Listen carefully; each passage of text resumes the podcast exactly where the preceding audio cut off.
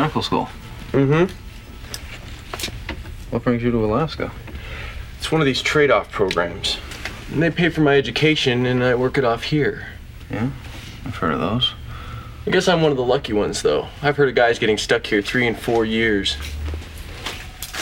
Lee, have you ever actually seen Doogie Howser? I haven't seen Doogie Howser. I'm aware it's uh, Neil Patrick Harris. That's his name, right? Mhm. And uh, yeah, he's like a boy doctor, wonderkind. So, how old is Doogie Howser? Like, is he actually a, a little boy that's a doctor? I think he's like he's 13 or 14, I want to say. Wow. Well, good on him. Yeah, which is like insane. I mean, like, how would you even go Yeah. to medical school at like 10 years old? How does that How even serious work? is this show? Is it kind of a comedy or is it like ER or something with the little kid? It's more of like a comedy thing. From what I've Yeah. seen, I've only seen clips. I've always seen clips of it, Okay. and I think it's really funny how irrelevant it is in like the popular sphere. Like even I was watching like um like uh, television shows in like 2010s that Mm-hmm. would still reference Doogie Howser, and I'm wondering if we're getting to the point in which like Zoomers don't know what Doogie Howser is because we barely know what Doogie Mm. Howser is. No, that's true. That's a good point. No, I feel like it's it has some lasting impact. I guess at least with our generation, Charles, and we haven't even seen it. We just know of it. Well, hang on, hang on, hang on. Yeah. On that on that similar theme, have you been to a doctor's office yet where the doctor's younger than you? Uh, yeah, I think so. I think I have because the I sort of go to like a, a university hospital, so a lot of times the doctors that I see are you know young or like students or things like that. Mm, okay, that's never happened to me. I've never walked into a doctor's office. Someone's younger than me. It's I mean it's bound to happen. I mean through the like Right. just through the you know the passage of time. As long as you're still alive, you know. yeah. uh yeah. What are we what are we talking about here, Lee? Yeah, We're not here to talk about Doogie Howser. Unfortunately, no. Well, fortunately, we are here to talk about Northern Exposure, one of my favorite shows. And Charles, uh, I, I think I can say it's one of your favorite shows too. But uh, I, I'm a longtime fan of Northern Exposure. And Charles, you're watching it for the first time with every episode. We've made it to season six, the final season. So we've seen a lot here. Know, I guess I should mention for the uninitiated, Northern Exposure was a TV series that ran on CBS in the 90s for six seasons. We're on the, the sixth season now. Uh, it's kind of uh, fallen out of the limelight, I guess you could say. It was never made available for streaming, still hasn't ever been available for streaming. You can only really watch this if you have the DVDs, or now, luckily, they've made Blu rays in some regions uh, we're lucky enough to watch. Uh, Blu rays look great, by the way. I love going back to the older episodes. Uh, Charles, when we were watching just on DVD and seeing that Blu ray quality is insane. Uh, but yeah, talking about Northern Exposure, an episode today called The Letter. Yeah, we have a couple different letters in in this episode. We have a couple different I guess similarities between many plot lines. I, I almost counted maybe four, that there's kind of some smaller, some bigger, some smaller. Uh, hang on. Okay, before I get into it, who who, who are the directors and the writers of this episode? All right, yeah, let's just dive in and then we- we'll we'll start we'll start uh, going down all the all the plot in this episode. But it's called once again The Letter. The director was Jim Charleston, who has directed for Northern Exposure before. He did Mud and Blood in season 4. He did Jaws of Life and Baby Blues in season 5. And then just a couple episodes ago here in season 6, he directed Eye of the Beholder. That's the Ronaldo Pine Tree episode. Um, I mean, plenty of stuff happens in that episode. But uh, I believe he continues to direct in this season, and I think he's even still directing TV today or like uh, quite recently. The writer is Meredith Stiehm. I think that's how you say her name. She hasn't written for Northern Exposure before. I think this is her only credit here, but uh, she's important to note because she is currently the president of the Writers Guild of America. She uh, kind of cut her teeth on shows like uh, Northern Exposure, Beverly Hills 90210, NYPD Blue, uh, ooh, which she earned an Emmy nom for for writing. That's pretty interesting. Hmm. Wait, for this episode? Uh, no, for NYPD Blue. Oh, okay. Uh, she worked on that for four seasons, it says. Uh, I think she worked on Homeland. Uh, obviously, she's had a lot of uh, television under her belt. And she's the president today of the Writers Guild of America. The air date for this episode was October 10th, 1994. And yeah, I mean, before before I uh, ran off these credits, I was trying to see if you could count how many plot plot lines are in this episode. There is three plot lines, is there not? There is the one in which you have Maggie. That's probably the most titular one, Mhm. involving her in the past self. Then Mhm. you have Joel and his scalp. Mhm. Then you have. Hang on, let me do it one more time.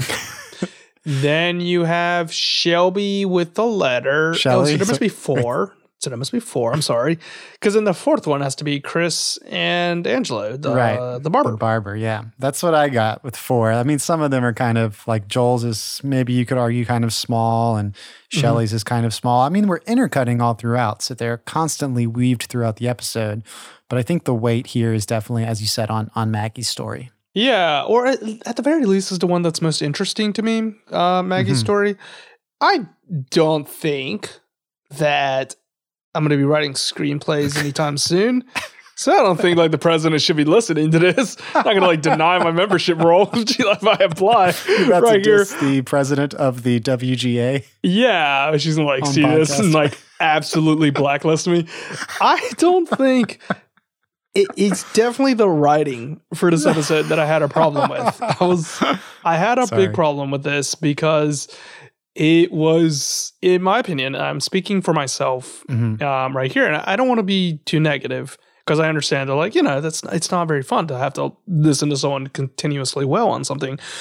So we understand, like, the main focal point of this episode is about the time that's lost, and that your future is wide open, and there's really nothing that anchors you down. So there's a lot of availability and path for you to see.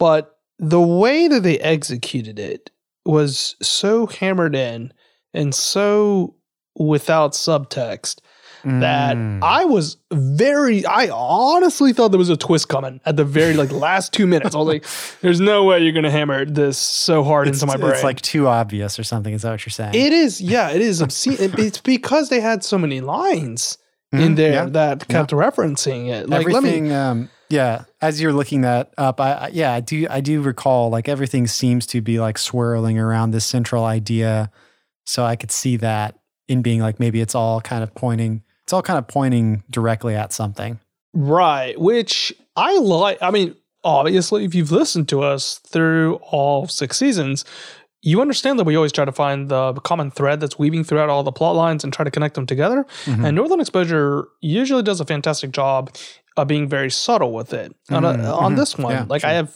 dead quotes from here where it says like, "They stole my future. Nothing worse than they can do with that." I guess when life really isn't in your hands, there's nothing you can do. Or you got your whole life ahead of you. There's just a lot of statements that are being pulled into there. But even more than just that. So even if you were arguing on a lack of grace, I also found the character of Angelo Maxbury. I believe that's his last name. angelo i wrote it down Maxwell. maxwell Mhm. Maxwell, I'm sorry.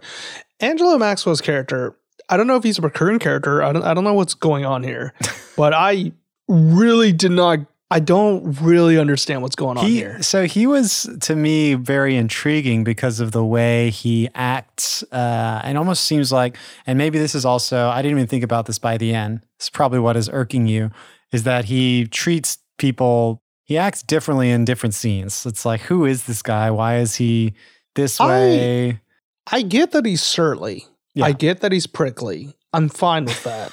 they want us, the the audience, to view him that way. I'm not looking down on him whatsoever on that.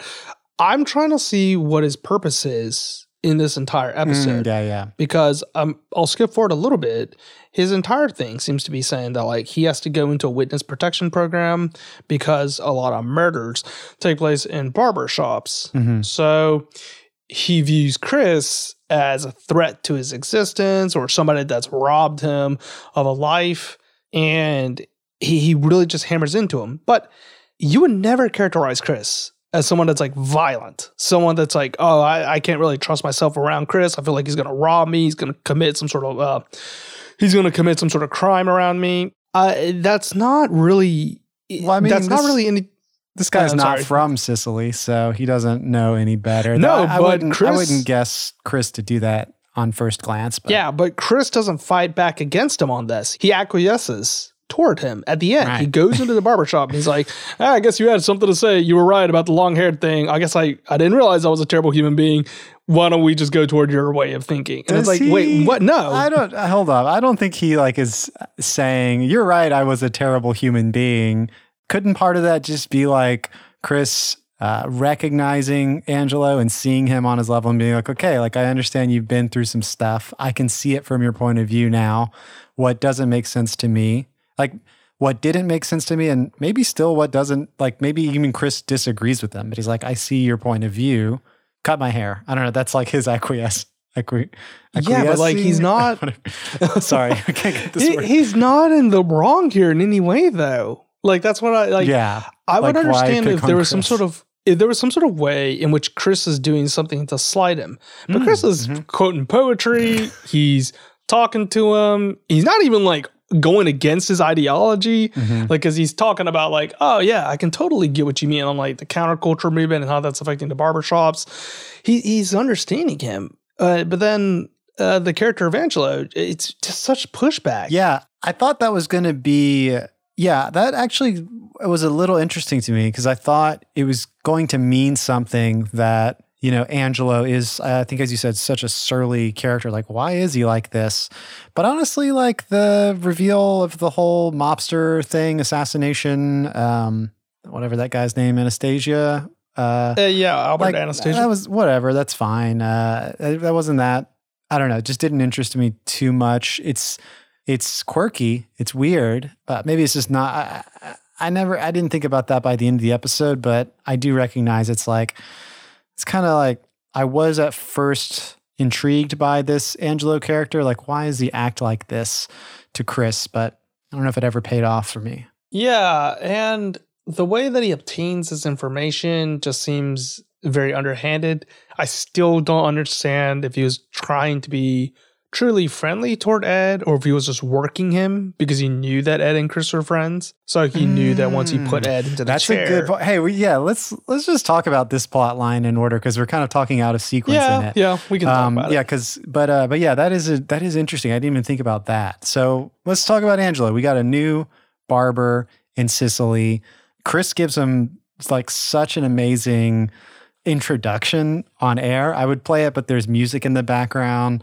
Uh, but he says things like, uh, "Oh, he re- he references a Flowbee." I didn't know that that's what that thing was called. Do you know what a Flowbee is? No. it's like this contraption that involves a um like one of those like uh, trimmers, you know, like razors, but it also involves like a vacuum tube so that as you Hmm. cut the hair, it it vacuums the hair off. So it's like cleans it as it cuts. It's for like home barbers, you know, but it's always like I don't know if it produces great haircuts, you know. But he says you can put your Flowbee away. Turns out that the crap, I can't remember the name of the last barber they had, but there was a barber in Cicely that we've seen. Uh, apparently, he's left like a year or maybe two years ago. Like they've been without a barber for some time. And this guy, Angelo Maxwell, is coming in. Chris just like talks uh, the world of him, how he's like a genius. And um, yeah, it, he, he gives him sort of this uh, th- this wonderful introduction in this opening sort of Chris monologue early in the episode. Right. And then we get to see the first customer, which is Joel Fleischman. Mhm. And Joel does something that I think is completely reasonable. He tells him and says, Hey, I just want you to do like an inch off my side, err on like the side of caution. Um, I'm not looking for like a complete hairdo.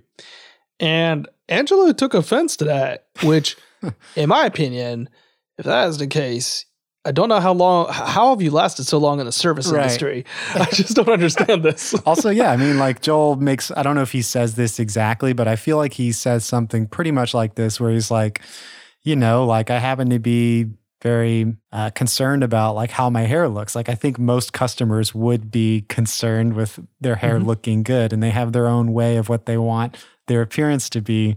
So it's not out of question for the customer to make a request of the barber. Right. and I would understand if Joel was saying this in a very nasty manner. yeah. But like I rewatched the scene like three times in a row. And I was like, was he in any was there like irritation in his voice? I was like, no. So I was like, Yeah. I, I was Well- very confused at that. What's interesting is, yeah, you know, Joel is maybe sort of polite in the beginning. And then, uh, you know, within this scene, Angelo is feeling around on Joel's head and he feels this uh, bump and he says, Oh, it feels like a, a meningeal cyst. And then Joel is like, What are you, you're a barber. What are you talking about? What do you know?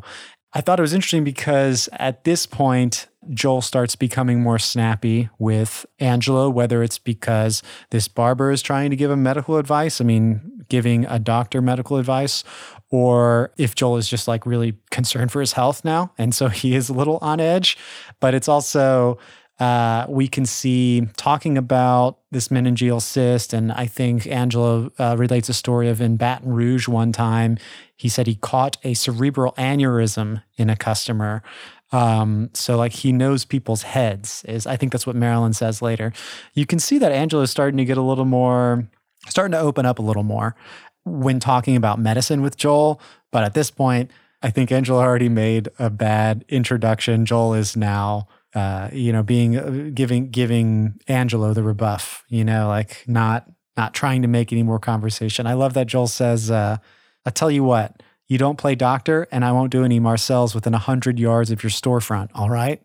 Do you know anything about Marcel's? Not really. I didn't quite get that one. Um I got it like I'm assuming that's something to do with barber, right? Yeah, I think so. I'm pretty sure there's there could be two meanings, but um, so the first thing I found when I googled it is there is a um, sort of this doo wop band back in the day called the Marcels, and so I was thinking like maybe like he- I'm not gonna like sing like a barbershop quartet or something um, outside of your thing, but the, but the the name the Marcels comes from a hairstyle called it's like the Mm. Marcel wave. It's like this wavy hairstyle from like the 20s. So that is probably what Joel's referencing here. Like I won't give people the Marcel wave outside of your storefront, I guess. I. Okay. well, we next see Angelo approaching Chris. Chris is outside K Bear, Mhm. and Angelo wants him to read his own ad that he wrote. And I don't think we ever get to hear the ad that he wrote right there. Mhm. But Chris does tell him and say, like, hey, I gave a very glowing recommendation for your shop. And Angelo was like, no, I don't, no, no, no, that's not good. He said And it was is- incoherent babble. He was like, no, that was not good. I did not like your introduction. I I would understand if like the situation was turned and like Chris moved into Angelo's place. Let's say like Angelo lives in town X Mhm. and Chris moves into the new radio station and does an introduction like that because he doesn't know how town X operates. But Cicely obviously has been listening to Chris Yeah. talk about this for like years. So they're used to his manner of speaking. So in that context, Mm, I think Angelo's wrong because Yeah. like no, Chris is doing pretty much Chris things. You could not ask for a better introduction. I wish we could have read, as you're saying, I wish we could have heard the introduction that Angelo prepared. The only defense, and I'm only thinking of it right now, the only defense that I could give Angelo is if he didn't want to draw attention to himself, if he's like trying to hide from Oh. anyone because he attacks Chris later. I guess we'll get to that scene in a bit, but he attacks Chris later because he's like, you know, I had to deal with criminals like you in the past and people coming for me. But then I think in that same scene, he also says, like, well, I'm not afraid of them anymore. They already took away my future. So I've got nothing left to be afraid of. So I'm already countering my own point and that like Angelo shouldn't care if if he if people know where he is, you know? Yeah, Angelo has a curious um, vocabulary to him in that he usually references wars or battles or invasions. He's a very defensive person. So he talks about the British invasion, uh, not Mhm. the one from 1776, but the one that was from the 1960s of the Beatles and Rolling Stones, all of that, where they introduced their counterculture tendencies into America. He also likes to reference like the Battle of Charlemagne, and he has all of these things in his lexicon uh, where he's kind of bemoaning the entire culture where we are now because he feels that. I mean, it's a tired man yells at cloud, but like people aren't taking personal responsibility. There's too way too much handouts, and like blah blah blah blah blah. Yeah, I like his I I am interested in his angle when he's like, basically, uh, and Chris kind of repeats it back to him. Chris says, I never thought of the destruction of the barber profession as a byproduct of counterculture. You know, like the Beatles and all these, as you're saying, the British invasion bands, they have the crazy hairdos and stuff. Um, that's a fun way to look at it, why this guy might be grumpy. Uh, though I'm also very glad that Chris, throughout the rest of this episode, is trying to argue that because I, I don't believe that opinion necessarily, but I, I do like, I would be interested to hear him go on and on about it, you know? Yeah. Well, he also says that, like, it's, you know, Chris says, like, yeah, you know, I never really thought about that. That could have like an impact on your business. but then he goes and says, like, it's a more ontological thing. Yeah. He says, it's not just hair length, it's the wholesale breakdown of values. Mhm. He tries to make a connection between having long hair and not having personal responsibility because you're just letting it, you know, flow everywhere. Mhm. And I don't know. I just feel like that's not a really good outlook. Yeah, no, I don't. I don't really agree with him either. I like that Chris is uh, constantly challenging him throughout this episode. But yeah, it's like I don't. To me, I think my reaction to this character was not so much like, "Oh, I hate this guy," but more like, "This is interesting. Why is there a person who doesn't like Chris?" And like trying to figure out, like, are they going to be friends at some point? But no, I you know I can't I can't uh, disagree with you. This is kind of a when you kind of boil it down, just looking at it. This character kind of is annoying, and knowing how the episode ends and like what all happens, looking back, it's like yeah, like why did why did he have to be this way, you know, or why did it have to go this way? I do want to shout out, sorry, because I haven't done it yet, but the actor who plays Angelo Maxwell is the great Bill Cobbs. I'm sure you probably recognize this guy, but he has like tons of credits in film and TV. Um, so it's fun to see him on Northern Exposure. While the role of town barber seems like it would be a recurring role, I don't think that Bill Cobb is a recurring cast member. I think that would have like I think I would have remembered that in Mm. season six. So this is probably the only episode he's in. Oh wow, that's even more crazy. That is like absolutely outlandish.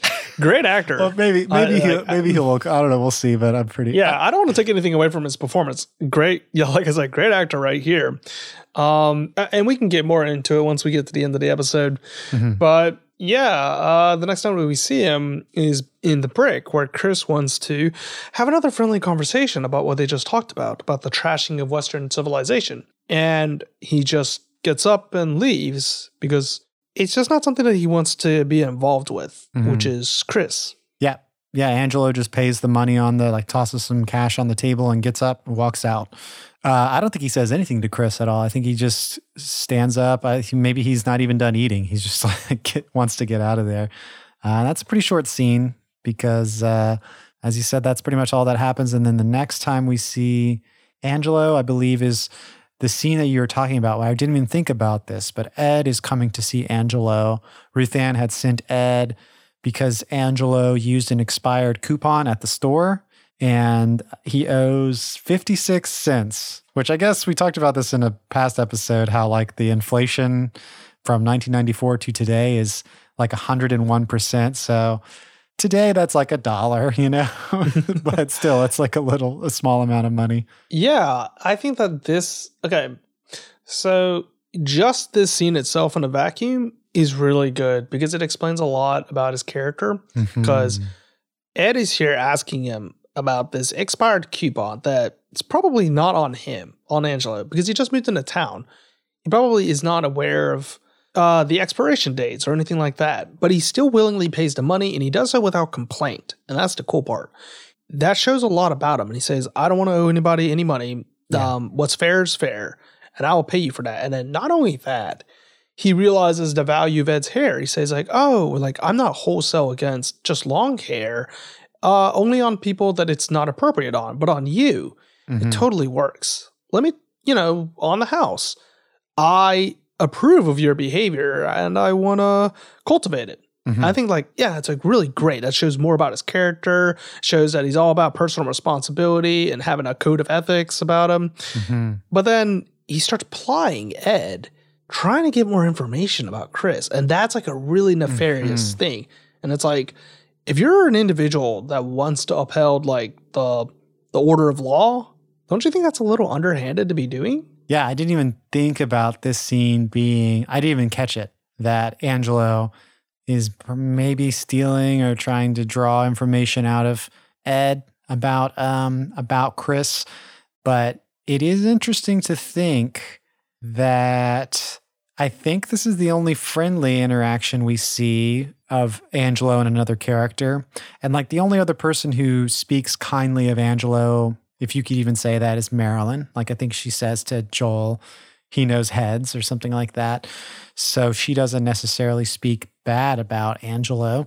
Um, but yeah, this is like the only time where it seems like a positive interaction, apart from whatever resolutions we see between Chris and Angelo later.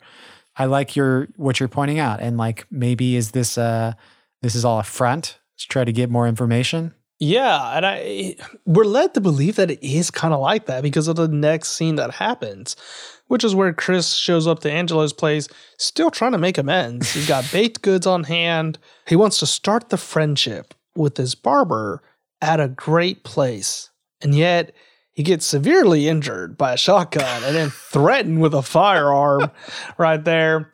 And yeah, Angelo like hits him with the butt of the, or like he like smashes Chris's foot or ankle with the butt of the rifle. Yeah, he never even apologizes. He gives him like some like lotion or something to like help uh, the wound. Witch hazel, yeah. Yes. Which I don't know. I guess that works. Like I don't know.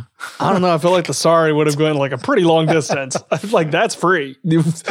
um, no, I, and this is where he reveals his uh his motivations, uh, what the character's about, and this is where the wheels come off the wagon for me. So he tells Chris that in his profession, in the barbershop profession, there's lots of people that get murdered, and he happened to witness one with Albert Anastasia, mm-hmm. which is a true story. That that mm-hmm. actually did happen right there. I, the reason I even know about Albert Anastasia, I don't know if this is the same case for you, but there's a a small little exchange in the West Wing in the Christmas mm. episode in season four, where Toby's father works for Murder wow. Incorporated, yeah. which is for Albert Anastasia. And they even ask him the question. They say, Hey, when was Albert Anastasia killed? And they're like, uh, October of 1957. and that's what they talk about in this episode. It said mm-hmm. October 25th, 1957. But anyway, I'm digressing. the main point of this one is that he's telling Chris that he's been running his whole life from criminals, and criminals robbed him of his future. Mm-hmm. Even though it is not his fault that he had to witness that crime, he still had to be secluded from his original life and is plopped into a new place without any input by himself. And I get that I, I get how that can breed resentment in you against criminals, but Chris is neither that nor anywhere close to anything resembling this. And that's where this loses me. Yeah, I actually can't remember. What does Ed say about Chris? I mean, he does say he used to, he did time for like armed robbery, but I mean, Ed would have had to have said like Chris has repented, right? Or like Chris is like a different person now, right? Or mm-hmm. I don't know. I'm just trying to s- see like why would Angelo think Chris is gonna like pull some crime on him or something? You know, I don't know. Um, yeah, I don't know. I I I do like this uh, this quote though. I know you were kind of rat- rattling off uh, some of these very sort of to the point quotes at the beginning of the episode, but when uh, Angelo says they stole my future there's nothing that they can do to me worse than that. And I like that uh, because of where it falls in the episode. I think it's kind of around the same time where Joel is uh, concerned about not having any, like, you know, he's going to die from this uh, malignant, whatever that is, on top of his head. Uh, so I think it's interesting. And, and we talk about um, in some other plot lines, like not necessarily losing your future, but whenever you are transported to your future, it's not as good as you had dreamed, or things like that.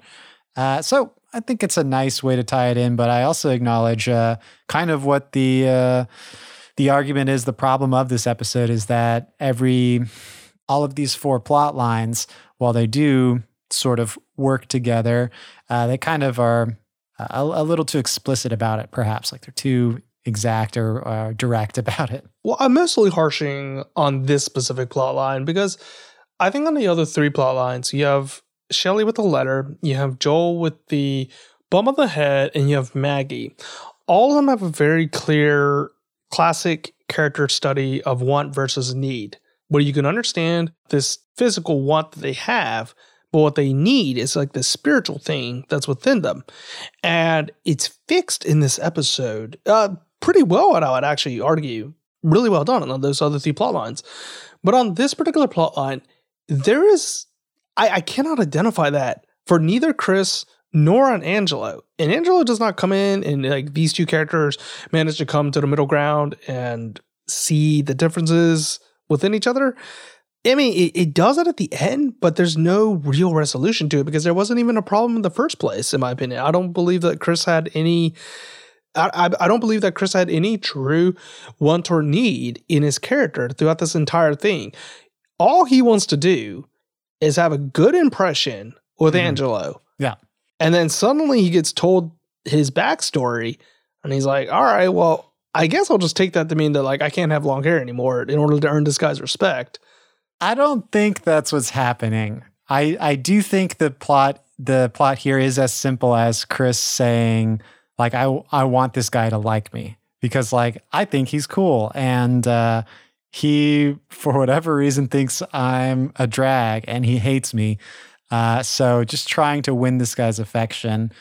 And by the end, I don't think uh it's Chris saying like I need to cut off my hair for him to like me. I don't know. I think it's just him kind of showing some respect and appreciation for the work that Angelo does. I guess it's a funny way of um it's a funny way of resolving it. I agree with you there. I don't really like it as a great resolution. It's also like I think I know why they did that is because it's kind of an obvious way. It's like, oh, he's a barber maybe we can make the resolution of the plot line he's like cutting their hair that's like intimate and that's also like him giving up something for the other it's a little too obvious perhaps um but yeah i don't think chris i i don't like the way chris is treated but i also don't think chris is like submitting to angelo you know by the end i don't know Okay, I I think that's a reasonable take of what you're saying here. Let me Yeah. I don't want to like I'm gonna spend like one more minute Yeah, on this. We yeah. don't have to like spend too much time on this. No, no, I, no, re- no. I really I can hear myself. I can feel like I'm being like really negative right now. I, I'm just saying that like so if we break this down to the prior example that I used and we say that like Chris has a want, but then he has a need that takes over at the end, or it should Mm. in proper Mhm. writing.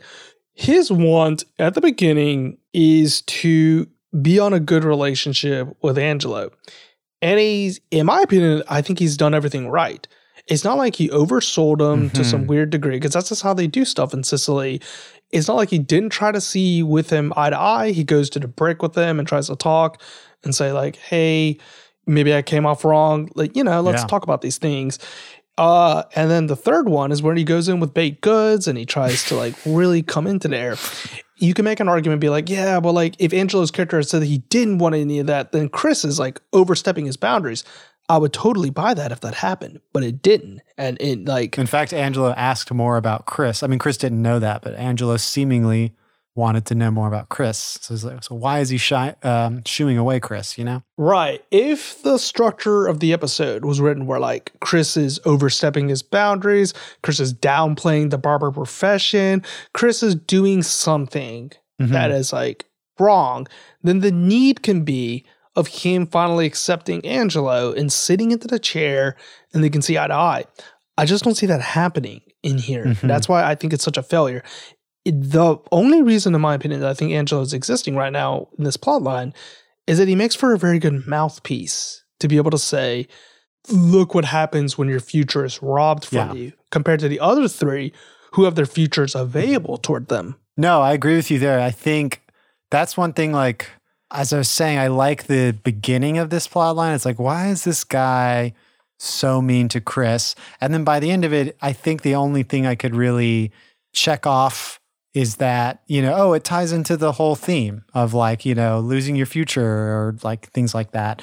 Um, so it feels like I agree with you, kind of like it's there just to kind of play into a theme. Doesn't feel as organic and doesn't seem to make a whole lot of like that scene with Ed, like that even went over my head. Like, is it supposed to be that he likes Ed, or are we supposed to take from it that he's trying to pull information out of him, as you're saying? It's like, yeah, that's kind of messed up and it's not necessarily clear, or at least it wasn't clear for me when I was watching it. You know, it, it went over my head.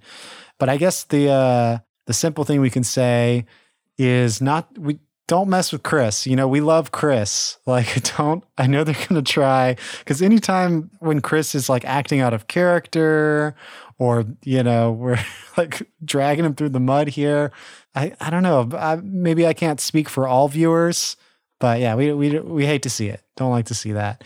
Um, we talked about the last scene, right? I mean, basically it's, uh, it's him getting his haircut from Angelo and, um, you know, he, I wrote down Chris finally got that haircut that he had last episode. Did you notice that last episode he has short hair? Yeah, they like, yeah, they flipped it right there. Yeah. and we end with a radio address of Chris addressing the town, still in the same style. It's not like he changed his advertising style. He says like fresh from the chair of Maestro Angelo Maxwell, and then he starts going into Spanish. like he's still like the same. Angelo's thing. so pissed off right now. he like turns off the radio, throws it in the trash can. You know. I like, uh, he has a quote here. He says, I'm going to paraphrase the words of Joe Campbell. Nothing is exciting if you know what the outcome's going to be. Uh, I looked it up. That's not a paraphrase. That's an exact, direct quote, at least mm. from what I found. Uh, the full little uh, segment here is it's from The Hero's Journey on Living in the World. The heroic life is living the individual adventure. There is no security in following the call to adventure. Nothing is exciting if you know what the outcome is going to be. To refuse the call means stagnation. That's Joseph Campbell, right? That's right. Yeah, that's the one with the the hero's circle. Mm-hmm. The hero's journey. The like uh the man with the thousand faces. Is that what it's called? He has another book or something. Does he really? I for so for those of you who aren't familiar, and I, am quoting straight from my head at, at this mm-hmm. point, but in traditional stories that are very I, am just going to use the word basic, and I don't mean that as a pejorative. Simple. There's yeah. Okay. There's usually like you have the the slope where you have a beginning, and then you have rising action, and then you have a climax, and then you have a denouement, and then you have an ending. So it follows that classic little peak right there.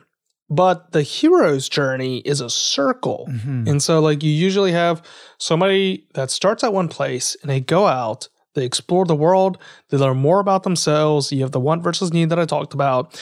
And then the circle comes back round where they come back into their same place, mm-hmm. but they're a changed person. And that makes for what lots of other writers like to say a more dynamic experience. It's something that's not so easily solvable. It's something that's more interesting. It's the um it's like what you would call the Bildungsrama, the oh, yeah. Künstlerrama, the becoming an artist, becoming an individual. I didn't know that's where that came, that uh, Bildungsroman or whatever. It comes from that, or yeah, I'm pretty sure yeah. we're gonna get it. We're gonna get it. Like I, I, I'm, I, I'm like I said, I'm quoting this off yeah. my head. We're gonna get an email telling me I'm wrong. uh, but yeah, no, that's a he's an iconic, iconic fellow, Joseph Campbell. There. Um, all right, let us rewind to the beginning. We've covered one of the four plot lines. We've got Shelly and her chain letter, uh, Maggie, of course, with her titular letter, Joel and the um, the meningeal cyst. Maybe we talk about that. That's kind of a short one. We you want to talk about that one? Uh, I mean, unless uh, you want to. Nah, let's talk about okay, that one. Cool. It's a we we've kind of already started it, so it's a pretty short one, um, and it starts with Joel sitting in Angelo's barber chair, finding that uh, bump on his head. The next scene that happens after that with Joel. Oh, you know what? I forgot to uh, mention this, but in that scene with Angelo, that first scene with Joel and Angelo, Angelo calls Joel out for not washing his hair. he was like, such a dig, and Joel's like, I mean, I washed it yesterday, but do you do you wash your like do you shampoo your hair before going to the barber yourself? Um, yeah, I think so. Um, I don't. So I don't wash my hair every single day. Um, I find that my hair, if I do that, it becomes like very, I don't know how you would describe it, kind of thin feeling. Like it doesn't have, obviously, it's not oily, but I'm not saying I want my hair to be oily, but it just doesn't have any volume, I guess. It gets really thin. Does that make sense? Mm. So I, I will Yeah. I will wash it like every couple days or something. I mean, I I wash it. I just don't like use shampoo every day. What is your What is your regiment? What is your hair regimen? Uh, I don't shampoo think you're supposed to. No, I don't think you're supposed to. Right. I'm pretty sure like it's written on the bottle and like danger? pretty sure it's written on the bottle like Yeah. you don't shampoo every day. Like, it does something to your hair that is not great. Right. That's probably true because you got natural oils right on your scalp. Yeah. So I think that like removes it to Mm-hmm. some degree. You can tell how ignorant I am when I'm like with my tone going in this way. um, but yeah, so that's he gets a little dig against Joel right there, and Mm-hmm. that carries forward into the next scene with him. This irritation because he's got a little mirror. He's got Marilyn trying to help him out, Mm-hmm. and he's trying to see for sure if he's got this cyst with him. Mhm. And Marilyn is, I want to say, she's being helpful. I don't think she's trying to be difficult or Yeah. anything like that. I think she's genuinely looking at this and being like, no, it's not like this one shape. It's like this oval octagon shape. It's it's like it doesn't look like anything on the page. She's not trying to be enigmatic. She's not trying to be coy. She like she's really looking at it, being like, "Hey, I really can't place this." Yeah, Joel Joel is abrasive. He's uh he's a little tense as well. Like he's not in a good headspace. Yeah, I totally put any of the uh the the tenseness of the scene, the the anxiousness of the scene, it's all on Joel. Marilyn's just here trying to help, uh really giving her giving uh Joel the honest truth. Uh, I think she was like a little nervous to touch the bump on his head. Like he asked her, like, just feel it, you know? This is where Marilyn says of Angelo that he knows heads, and Joel calls him a, a blabbermouth barber something like that. I guess talking about like how you're always talking to your barber. That's like a common thing. And, and Joel's worried that this barber Angelo is going to tell everybody that there's a bump on his head or something like that. Anyway, Joel is like, okay, crap, I'm going to have to go see a specialist in Anchorage. If this was on anyone else's head, I could know in like 10 seconds what was going on. Um, but actually, yeah, I mean, I wonder. Yeah, I'm sorry, I'm not a doctor. I was just like, does Joel need to? I mean, it turns out, obviously, in this episode, that they do need to give it, uh, what is it called? Like they have to do a lab on it or something like a biopsy or whatever Mhm. it's called. So it, it's not something that Joel could have just like looked at in 10 seconds, even if he could see it, but whatever. Uh, let's move on to that scene because I think that is the next scene. Or is there one? Uh, there's one No, where Joel's like out of the office, like Walt comes in at some point. But with Joel, he goes to, I believe, Anchorage. And this is the uh, soundbite that we played at the beginning. It's a very young doctor. I believe his name is Rudy Rojas because Joel in the scene calls him Dr. Rojas and then Rudy. Yeah, I I just realized what they were trying to do, or what the um the the screenwriter for this episode. They're trying to show an alternate future with Joel. So you have this doctor that goes is in the same exact situation as Joel. Yeah. They get transferred to Alaska. they got to work off the the loan that the state paid for them, and then they get to go back to this uh, to the East Coast and live a cushy life. hmm You know, obviously, it's the same as Joel right there. What this episode fails to do is really elaborate on that, or at least hammer that home a little bit better, Mhm. because I think it gets lost amongst the little thing on his head, what he fears to be something that is very malignant. Mhm. I think this could have ended up a lot more elegant if they went down that path, but yeah, uh, it doesn't really go anywhere unless I'm wrong. No, yeah. Do, do you have something to say on this? No, yeah, I think uh, when Rudy is talking about he's doing this uh, sort of trade off program where the state pays for his education and he does some work here. I think that's just initially anyone watching the show, any fan is like, oh, that's funny. Haha, it's like Joel.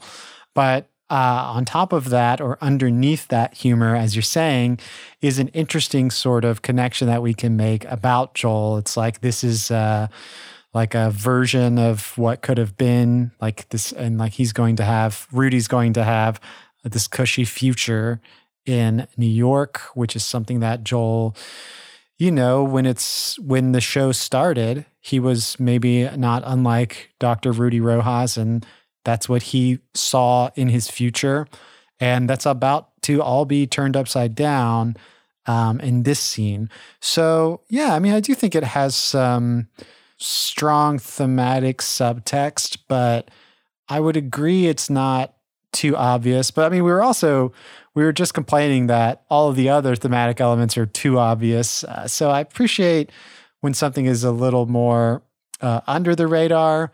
But I also see what you're saying. Like Joel is a major character in the show. Why not focus on this a little bit more?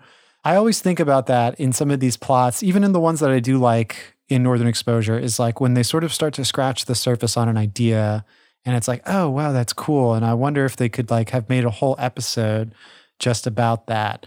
Sometimes the fact that they don't go deeper into it makes it more exciting in your head to think about. But in a case like this, it's like, yeah, I wonder like that this could be an entire episode, you know? Yeah, I think that's these are two separate things in my opinion. I, I know we I, I know that I harped on the other one being very obvious. Oh yeah. but this one isn't even like within the same ballpark. And the reason why is because they don't really touch on this for the rest of Joel's scene. Mm-hmm. So if we like if I go forward like super quickly right here, he gets out, he gets a motorcycle, he gets put over speeding, then he goes and like crashes the motorcycle on some moose poop. then he goes and shows up to Chris's place, returns the motorcycle, talks to Maggie, says he's never felt more alive, and that's what reinvigorates him. So he never references this. Yeah. So I feel like this could have been a very interesting turning point if he could have been like, so he gets that flashback scene really quickly with the fisheye lens, and he sees his life play out yeah, I think it's like a actually I think it's like a digital warp distortion. I don't think that's an actual like they might oh, have really? sh- they may have shot it with a wide angle fisheye, but I think they're even doing more maybe it's not digital, but it's like a uh, visual effect that they do like a process. I don't think it's all in camera because the way they warp it looks like really funky. Um, oh. Um, but yeah, anyway. I think that so right right after that, they could have talked about like how his path diverged. Yeah. And could have been like on this person's life. Yeah. I think that would have been very interesting. Yeah. To me, it just felt like the whole Rudy Rojas thing was like, oh, that's funny because like Joel got the short end of the stick because Rudy's only here for like three years and Joel's here for six or something like that. They don't really go back to it and be like, oh, wow, like this is something we could have explored of like divergent. Okay, yeah. so like it's got some elements that are tying to the rest of the theme. So like Maggie's is all about like, oh, we're like you're losing life. Mm-hmm. You know, we're skipping 15 years ahead. Now you're 30, time's running out. And yet on this doctor, he's even younger than Joel by like seven years. He's accelerating life even quicker than Joel. Mm-hmm. But they don't, I really don't think they tie into it super well. Like they have no, the idea, no, yeah. but it's not being threaded in an elegant manner right here because i mean like i just talked about like let's let's go through it. Let's talk about joel's next scene which is him just blowing off his patients because walt's coming in for his 215 mm-hmm. and joel's not here. Joel even blew off his 130 and we cut to joel just on a motorcycle just speeding. Yep he's speeding down on a motorcycle. Where did he get that? Well, the, the state trooper comes to pull him over and he explains to the trooper that he's borrowing the, the motorcycle from his friend Chris Stevens. You can like call to check if you need to know. Like, here's the registration license. The um, police officer writes him a ticket, and Joel says, you know, frankly, says to the to the officer that he's not going to show up, but he's trying to explain, look, I'm only saying that because I know you have to don't you guys have to like go to the court uh, on your day off? Like, I don't want you to show up for no reason. He doesn't go as far to say like I'm not going to show up because I'm going to be dead. Uh, but I think that's what he was trying to like. He's like I don't think he's trying to like stick it to the man and be like I'm not going to show up. I think he's gonna. I think he's just basically trying to say like I'm I'm probably going to be dead by that time or something. Right. And he has one vital sentence where he says, "Hey, how old are you?" And the cop says, "I'm 27." And Joel replies back saying, "Gosh, you have your whole life ahead of you." Yeah, and they're they're focusing on this particular aspect of time when they could be focusing. I mean, I know I'm being really greedy. I'm being really uh, arrogant by saying like, "Oh, you should be doing this." Obviously, there's no one right answer. Mm-hmm. But I just think why introduce that doctrine in the first place and talk about the Doogie Howserness of it all?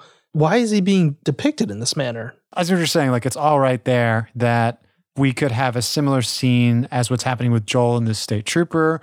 and Joel with uh, the. I mean, it's kind of like that. It occurs after in sequence. You know, we see how surprised Joel is that uh, the doctor is what? What did he say? Like also pretty young or whatever.